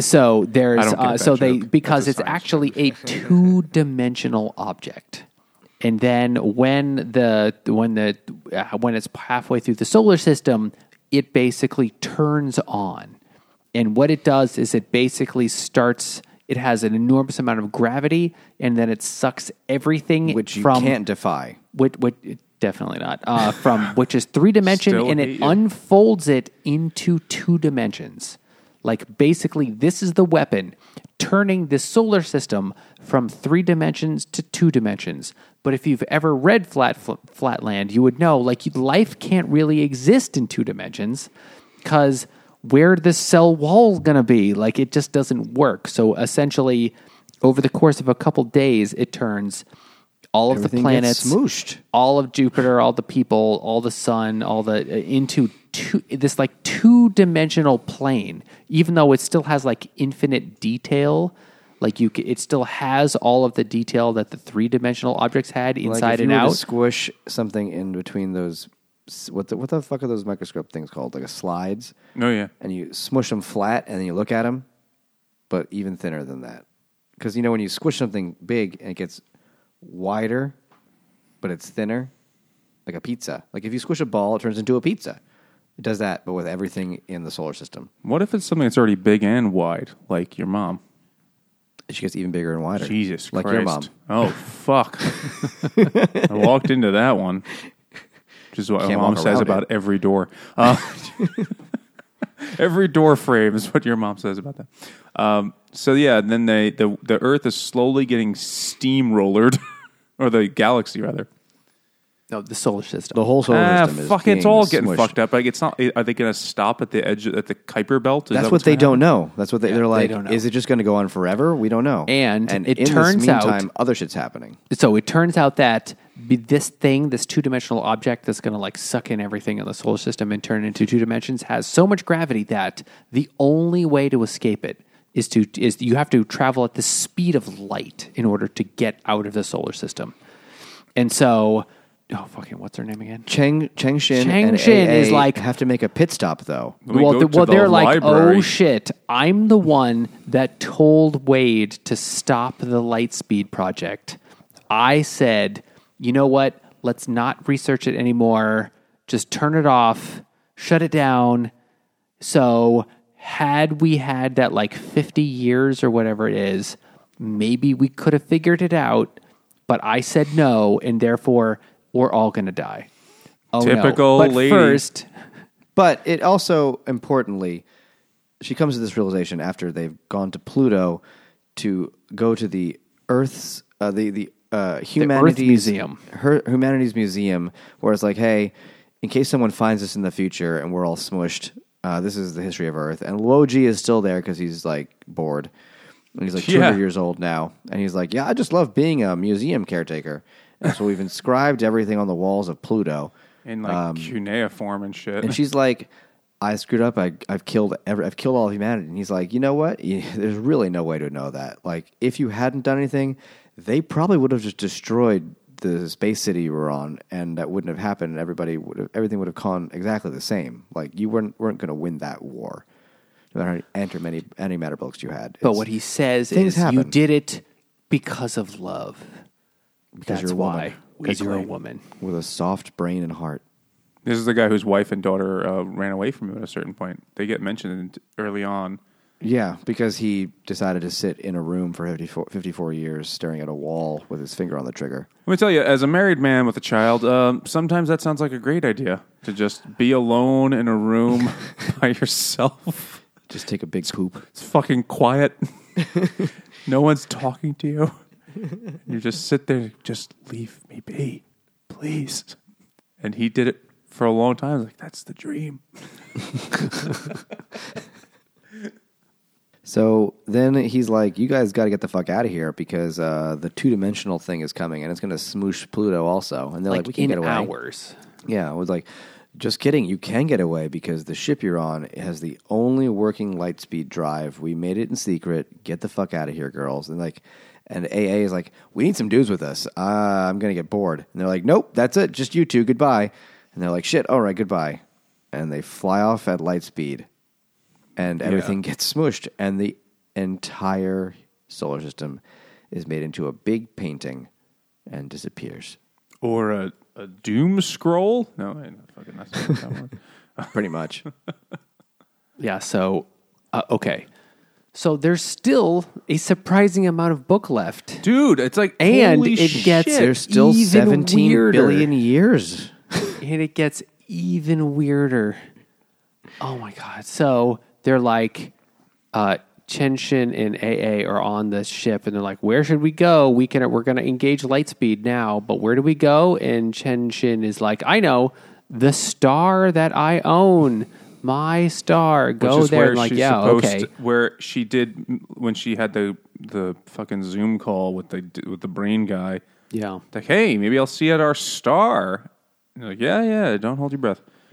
Um, and so, even though it's 250 light years away because of relativity, for the person traveling at light speed or near light speed, time passes much slower or actually much quicker. Uh, depends how you describe it. But anyway, so it's only 50 hours of traveling by space. But uh, what for Cheng Xin, it's only 50 hours to get to this distant star that's 250 light years away, even though 250 years has passed when she gets there. So she gets there Does that, the wait, star. Does that does that really make any sense? I, I don't under- just even fucking That understand is that. theoretically how space travel would work because the way gravity on planets works differently, time works differently on them also. So when you travel really, really fast, like really close to the speed of light, time for you goes by slowly. Okay. And so it, you could also think of it as time goes by much faster for everyone else rather Sure. than Okay. you. Yeah. Yeah. And so in, in, in sort of like what percent the speed of light, it actually makes a difference. So 99.99 is slower than 99.99999. So like if you, the, the closer to the speed of light you can get, the less time happens to the point where photons, because they actually travel the speed of light, they experience no time at all. So what for us is billions of years to get from a distant star to like a to like a space telecos- telescope around Earth, the photon itself has experienced no time. It literally is like a like blink of an eye for itself. It has Even experienced no time at all. Yeah. And right, if you could travel, and if you could travel up. faster than the speed of light, you would actually be going backwards through time. Do you remember? You remember? You saw Inception, Michael? Um, No, not Inception. I mean, um, Inter- Interstellar. I never have actually. Oh, well, in Interstellar, they're on a planet at some point that is close to a black hole, so it's got much higher gravity or some shit, and so every minute they're on that planet, a year passes on Earth. Okay. So, like, basically, all of Star Wars and Star Trek is is a lie because No. yeah, it's a lie. It's not real. Also, it was it was, it was a long time ago in a galaxy far, far away. I mean, it works differently. Time was different. It was a different Yeah. time. It was a different time. That's why you could have a whole caravan of space gypsies just like trading in debris, and were like, "That's fine. That's what they do. They're space Yeah, bum easy. gypsies." Okay. But like it, all the all the like current and you know all the like nerdier sci-fi books, they use this a lot. Where it's like the time you spend in a spaceship in space, going from planet to planet, is different than the time you'll experience on those planets. And even planets d- differing from each one, each each planet is different the way they experience time. So it's well, yeah, they're all different know when your times. some is. are good times and some are bad times, Jimmy. I understand. yeah. I don't know the rest of the words to that song. Uh, oh, that fucking Zeppelin song. Yeah, like the first Zeppelin Fuck song. that song. They do mention something looking like a zeppelin or a helium balloon, like a Some of the space cities are shaped like footballs. Yeah. yeah. Oh, okay, there's I so much understand the more that happens. Gist of what you're saying, and I will accept it. Basically, So, it means there's- wherever you are, time is experienced differently because of a bunch of science reasons. relativity. Can we just say, like, remember, like, you ever like watch Neil deGrasse Tyson or any of the like science populariz- popularizers talk about physics, and they make it sound really cool, like what you guys are saying, like, oh, fucking space and shit and time and photons and your mother's cunt or whatever. And then you're like, oh, I want to learn more about this, and then you just fucking learn. Oh, it's take a all math. And then Physics any class. math happens, and it's like, oh god, it's this is all not calculus. like, none of it's fun. It's just like, oh, well, acceleration due to gravity is like, who cares? The way I heard it once, it was like, "Oh, I love science." Like, no, you like data. You don't like science. You like what happens at the end. Oh yeah, yeah. I like different thing. I like the story. I don't like, Yeah. I like that part. Like, oh, Yeah. did you know like this fucking Galileo dropped a ball and some a feather and some bullshit, and it, Yeah, that was It's cool. like that. I don't need the space. math. like like there were several points in this book where they're like, well, the calculations suggest that that should be over. It's like, how do you know that? How the fuck can you know that? The thing is, like, How could you the know? scientists do that shit now, where they're like, "Well, I'm looking at this uh, star 47 light years away, and based on uh, the color of my ball sack, uh, it's probably got three planets and two are life life bearing." We're like, "What?" But it's a thing people do. It's like it's theoretical, but through math they can figure that shit out, and I do not know how. It no, happens. through observations they can figure that out. W- and Oh, some math. right. oh, yeah, so I, I see. They observe that no girls want to talk to them, so like we better do some math. there's got to be girls on another planet. Please, one of these planets has girls that appreciate nerds. okay, speaking of planets with girls on them, Oh yeah, the two girls get to a planet, and They they're get like, to the "Wow, planet that she sold off, and it's, she's like, it's "Man, I her wish planet. sold it." It's the planet around her star, and it's blue because the trees are blue instead of green. And then they get there, and there's a human there, and it's one of the dudes from one of the spaceships that had left Earth way back centuries ago. And it's like, oh, it- oh yeah, is no, we're one of them, now. or is it a descendant? Because I really couldn't can't remember or tell. I know They- he had they've- been in hibernation for an, for centuries. Okay, okay. but they've also colonized a bunch of planets at this point. Yeah. What didn't quite make sense is how is these how do these other humans have all this super advanced technology in only an additional 250 years? It seemed like way too much. I and- think but it's yet because they um oh, what the fuck was it? Uh I think I can't remember exactly. I think it was because they had access to oh the either the fourth dim- they had the access science. Trisolaran shit. Yeah. Or the fourth once dimensional once science shit? They had, they had yeah, because they had the fourth dimension shit, Trisolaran shit. And then once they're on these planets, there are other civilizations that they meet and the whole thing is like it's very impolite to ask anyone where they're from. But because Which you is don't want to funny. get your planet blown up on. so you um, find out that the whole thing in the universe where like so what is the ultimate weapon in the universe? It's the laws of physics. And what the main thing or it's the laws of math. And one of the main things you can do one one civilization with really advanced science what you can do to fuck with the other civilizations is unfold them into a lower dimension You'd be like, fuck you guys, which is what happened to Earth, where a two dimensional weapon was sent at them, which turned the entire solar system into two dimensions.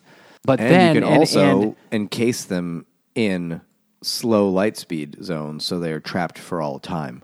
but then it gets even crazier because then, he, because then the- this other that sums up human this whole book is, but then it gets even crazier. the- multiple times where I'm like, holy shit, Hold my beer. what the fuck? Uh, where he says, you know what? In way in the in the glory days of the universe, it was ten dimensional. But because every civilization fights every civilization and they do it through the laws of physics, they keep fighting the other civilizations by unfolding them into a lower dimension. But the only way to uh, to like be able to win that war is to take your own civilization and unfold it into a lower dimension.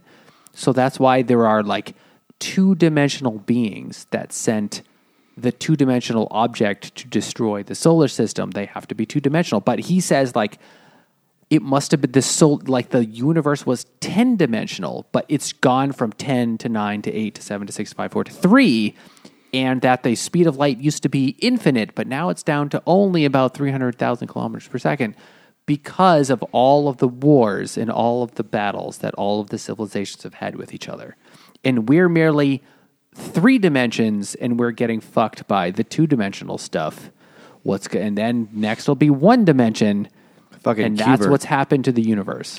So let me try to understand this again because I don't fucking this means nothing to me. Is this basically it's like, hey, that guy farted bare assed on my pillow, so I'm gonna shit on his pillow, and then it escalates until we're just It's more like, like this guy is coming to shit on my bed, so I will nuke the universe and go to a bed in a lower dimension. And that's kind of what it is. meaning bunk. Uh, like I'm Yes. gonna go down in like the trundle bed to the lower one.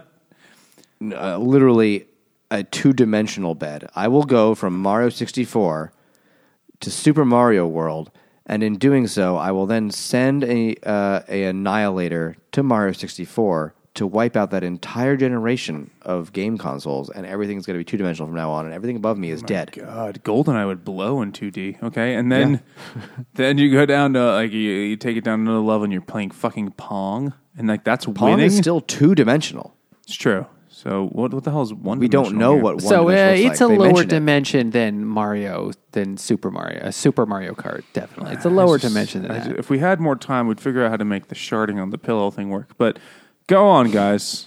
So, okay. And so that's just like, so here we are in this universe, and it's been, uh, okay. And then their planet, their solar system that they're on, this is the distant one, 250 uh, light years away, it gets attacked by the, like, we're, we're gonna, by the, the light speed thing, where it's like, oh, light speed instead of speed of light that you thought it was, it is now 20 kilometers per second, which is really fucking slow.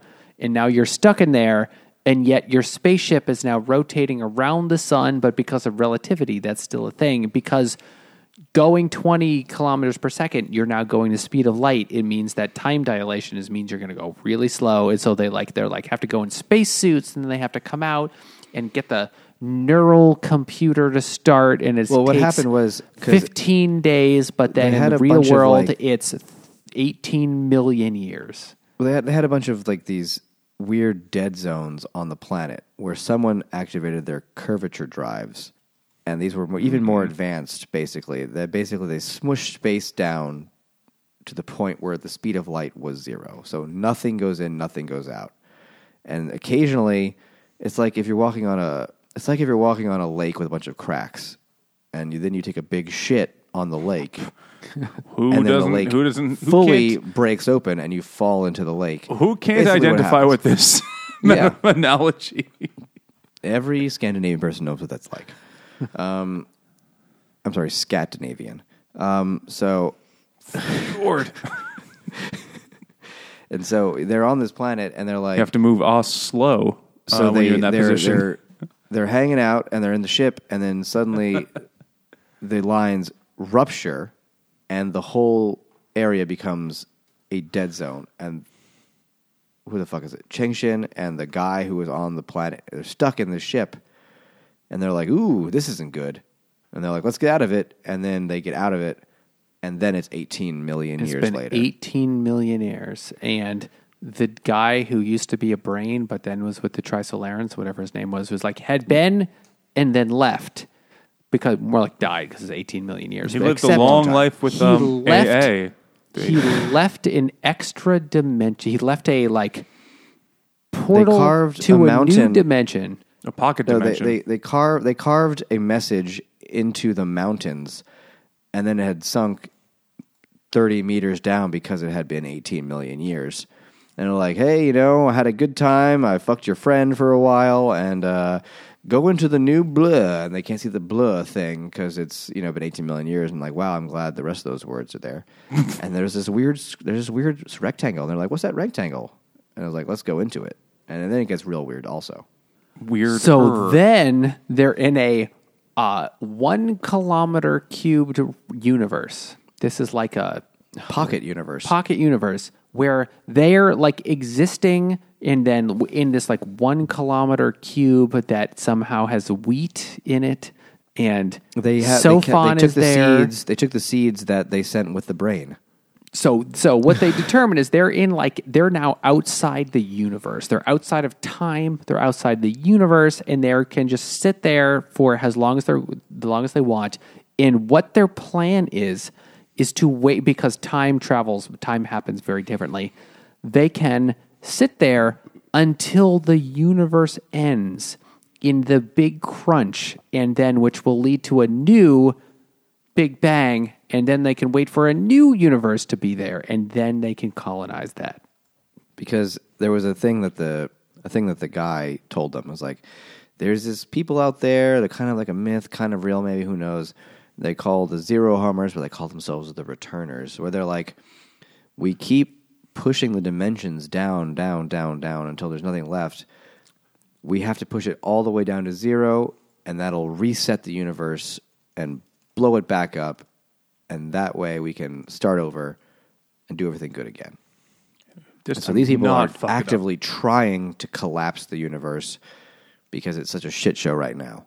But then they get a message from some From the re- returners. some from from the returners, and it's sent in two million languages. But luckily, Trisolaran and Earth languages are some of the languages. So they sent it C in. three PO could understand it, right? and it tells them you must return all the mass to the universe because it's been determined that in the Big Bang there was exactly the right amount of mass for the for the Big Bang to happen, but then everything to recollapse. That's what she said.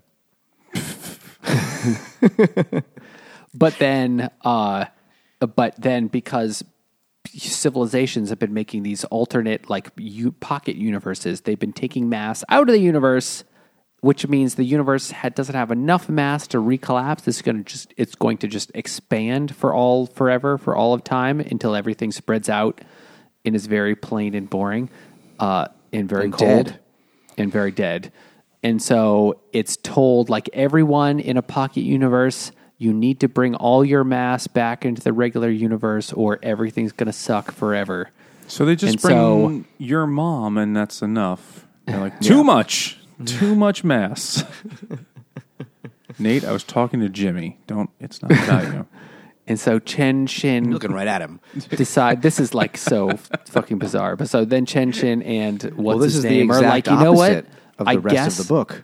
like I guess our the, the entire universe, the fate of the entire universe rests on our shoulders, not just our shoulders, because they're all the other pocket universes, but we need to bring all of our mass and even this like little cube thing that we live in with the wheat and just dump it back in the regular universe so that the universe can be a thing. And so they do. And they decide to help save the universe, even though they're the last two humans left, probably.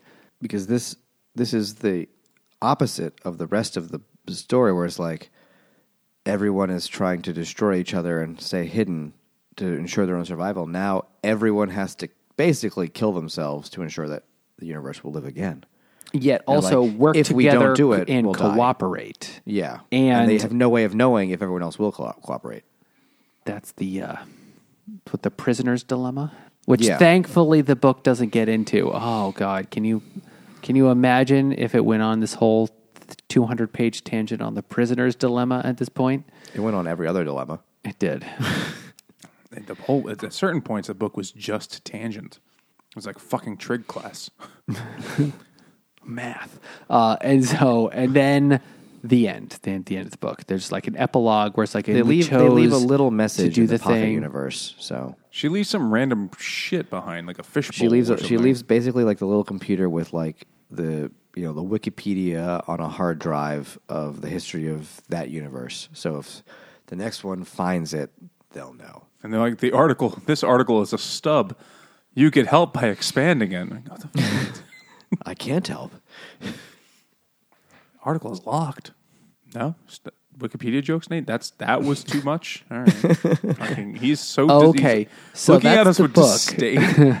That's the book. That's three books. That was like so three that's books and the, other two books. That's the trilogy. That's a bookshelf. That was a ridiculous amount of book. She leaves a message in a, a message in a bottle, right? She's sending out an SOS. God damn it! I knew we were gonna do this. oh, but all it says is "do do do do" in your pants. Da, Um, da, da, da. police. She puts on the red light, Nate. Uh, yeah, I got it. We can't do the give a science. okay, uh, what did you gentlemen think? This is one of my Well- favorite books ever.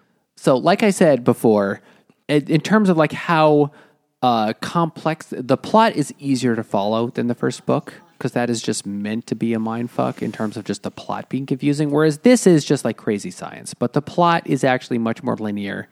This stuff, one thing happens, which leads to the next thing, which leads to the next thing. So it was actually easier to follow, but it was still like mind blowing in terms of like, wait, what with the dimensions? Holy shit. Like, how did he think of this? Is kind of what I thought to myself through the whole series. Like, how does somebody think of this stuff? It's easily one of the most creative things I've ever read in Yeah. terms of sheer magnitude of weirdness and creativity. I found myself at several points. Like my wife mentioned the three body problem to me recently.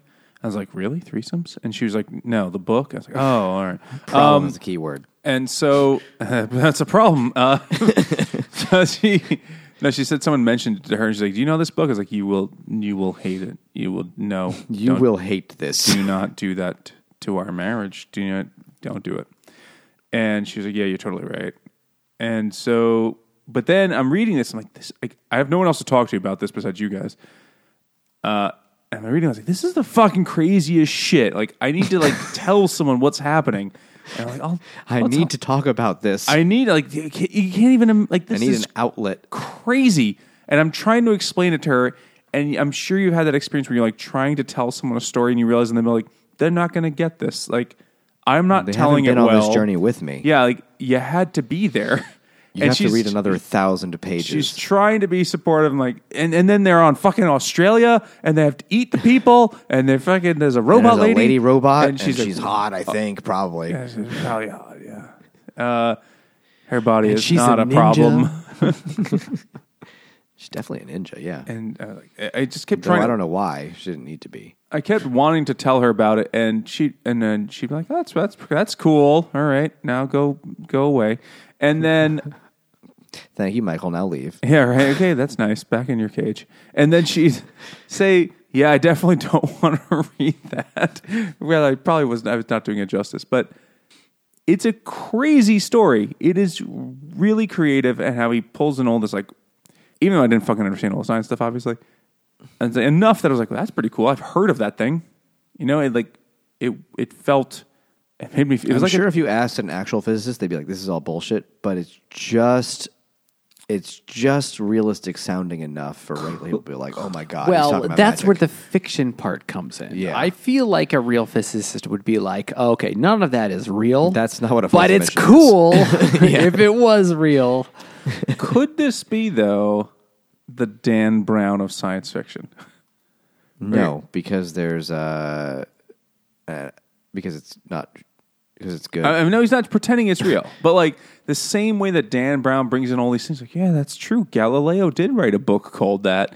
I And mean, then you're it's like, going to be like that for any any sci-fi book. It's going to be like, of course, science isn't uh, really like this one's up. this. This one, this one brings in a lot of different We- ideas. we Okay, have well, not a lot of read a hard lot of science hard fiction, sci-fi. hard science fiction would all have the same problem. We It would haven't be read a like, lot but of that this at all. that this book like it's part of the plot whereas in other books the hard science fiction part is usually just kind of there to explain how they could do things whereas don't this know, like the plot There- is there's a lot of, driven like- by these ideas of like higher and lower dimensions and fucking faster than light travel and, and like uh, I don't know. I mean, I, it's hard. It's could because the problem with like a lot of hard sci-fi is like the plot can't happen without these things being part of it.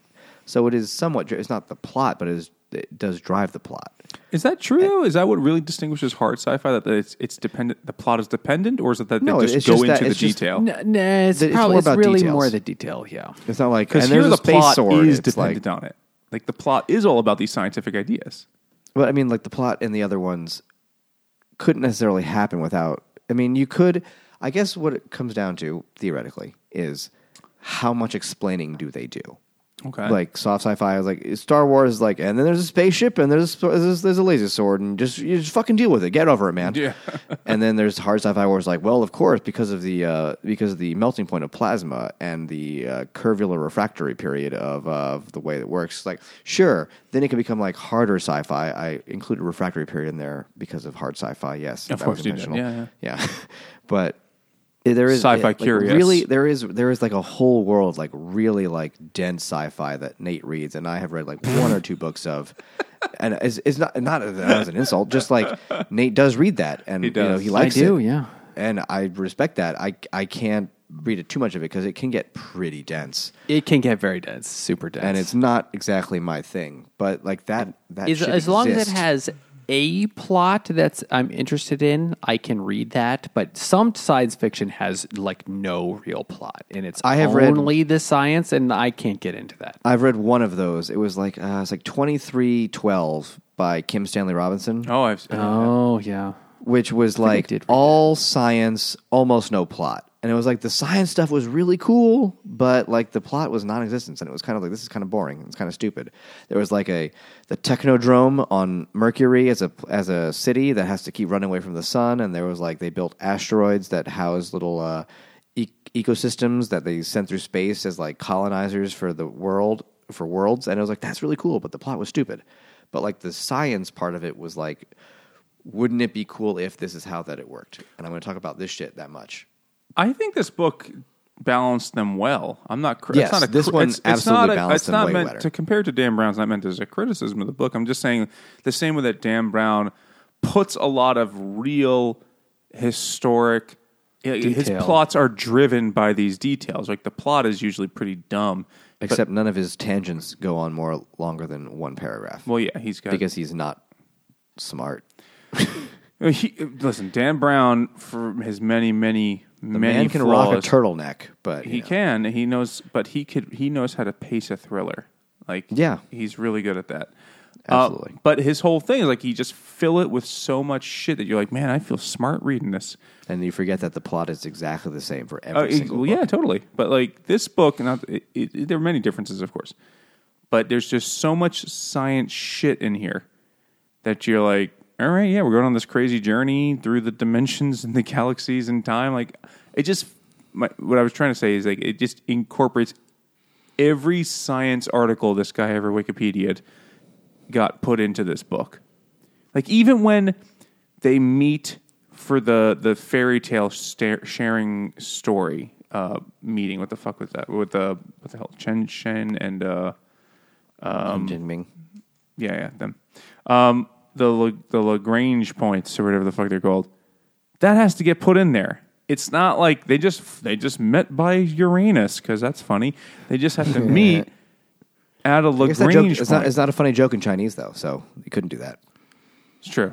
But they meet at maybe, maybe Lagrange. Eh, that'd be amazing. If that like that's like the closest Lagrange to like, like- anus in Chinese. The devil's taint.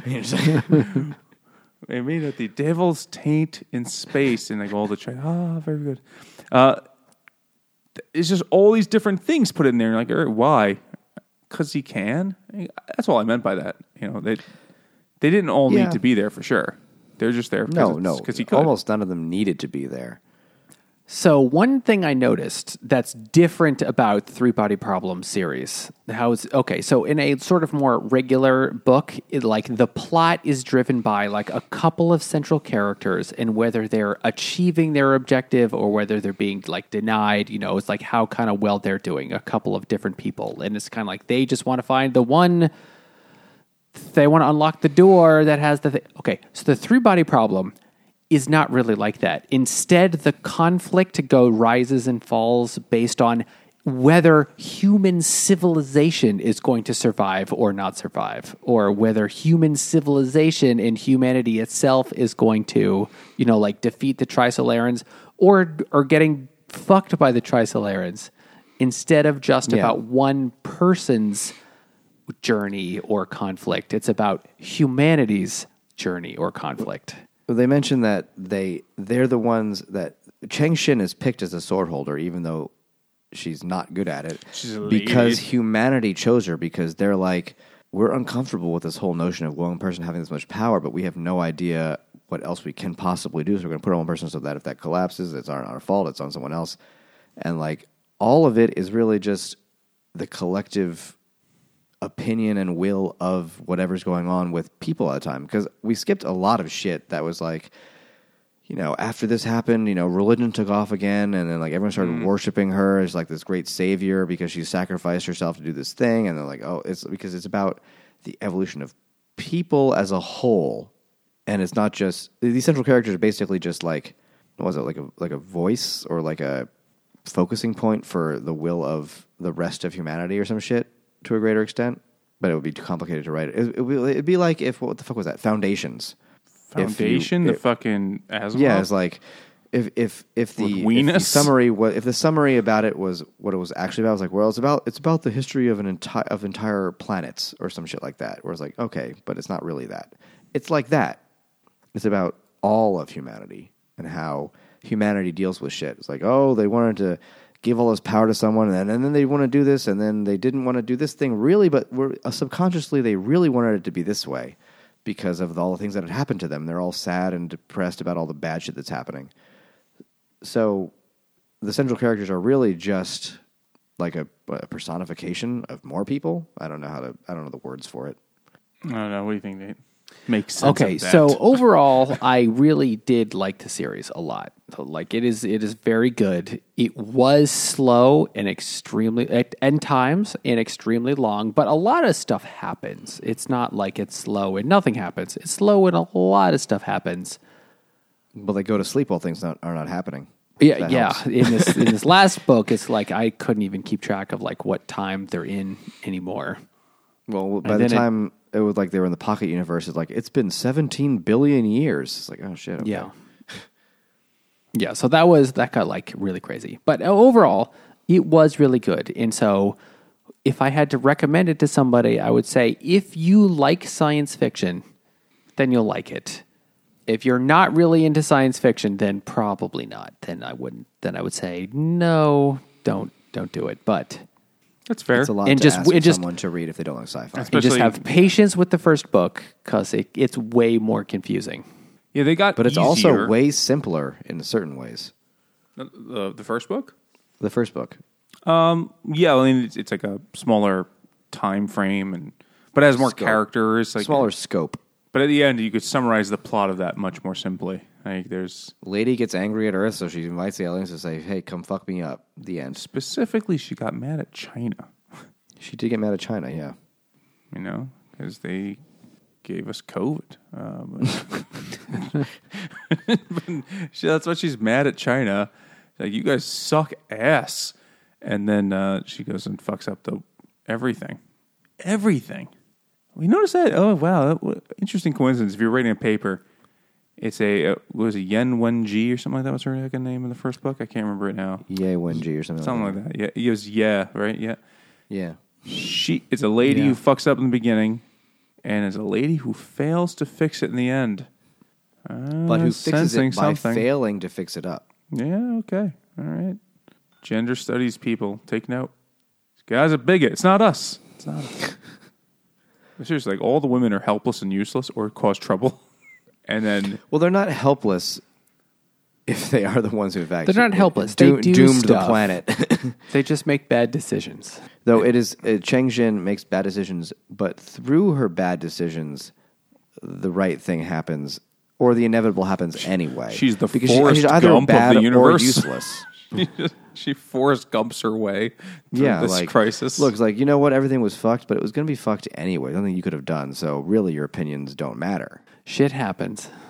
Uh, all all that's missing from that, Jimmy, is is that Luo Ji says your opinions don't matter because you would have fucked up anyway, and also as a lady, your opinions didn't matter anyway. Like there there's It like a weird sexist element in these books, and I'm it could not also the one be, to be oh, it's definitely a little misogynist. Certainly, it could also be questionable that the two dimensional attack would have happened anyway.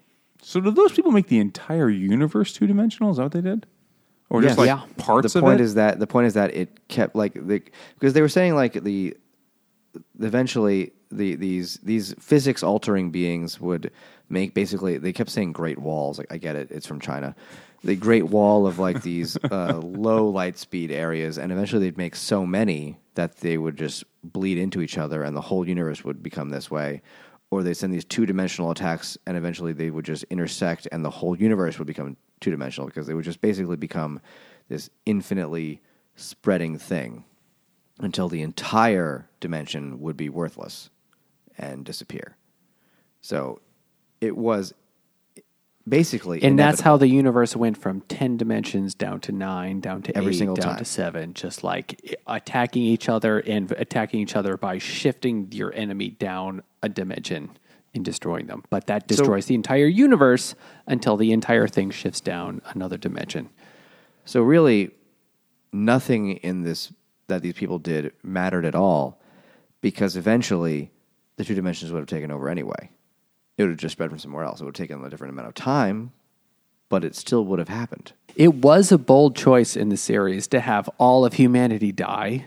To have all of the universe die. Yeah, After well, yeah. how First, many- all of humanity. It trying you spend three books, three in two and three quarters books, trying to save humanity, and it fails. They all die, and, and have to then- wipe them out as part of an inconsequential like oh this is the shit that just happens you're just next on the list Maybe maybe that is uh, revealing of, of the attitude of the Chinese writer though. like, like, you know, you can't stand up to what's going to communist China, to like you it's just fucking happening, dude.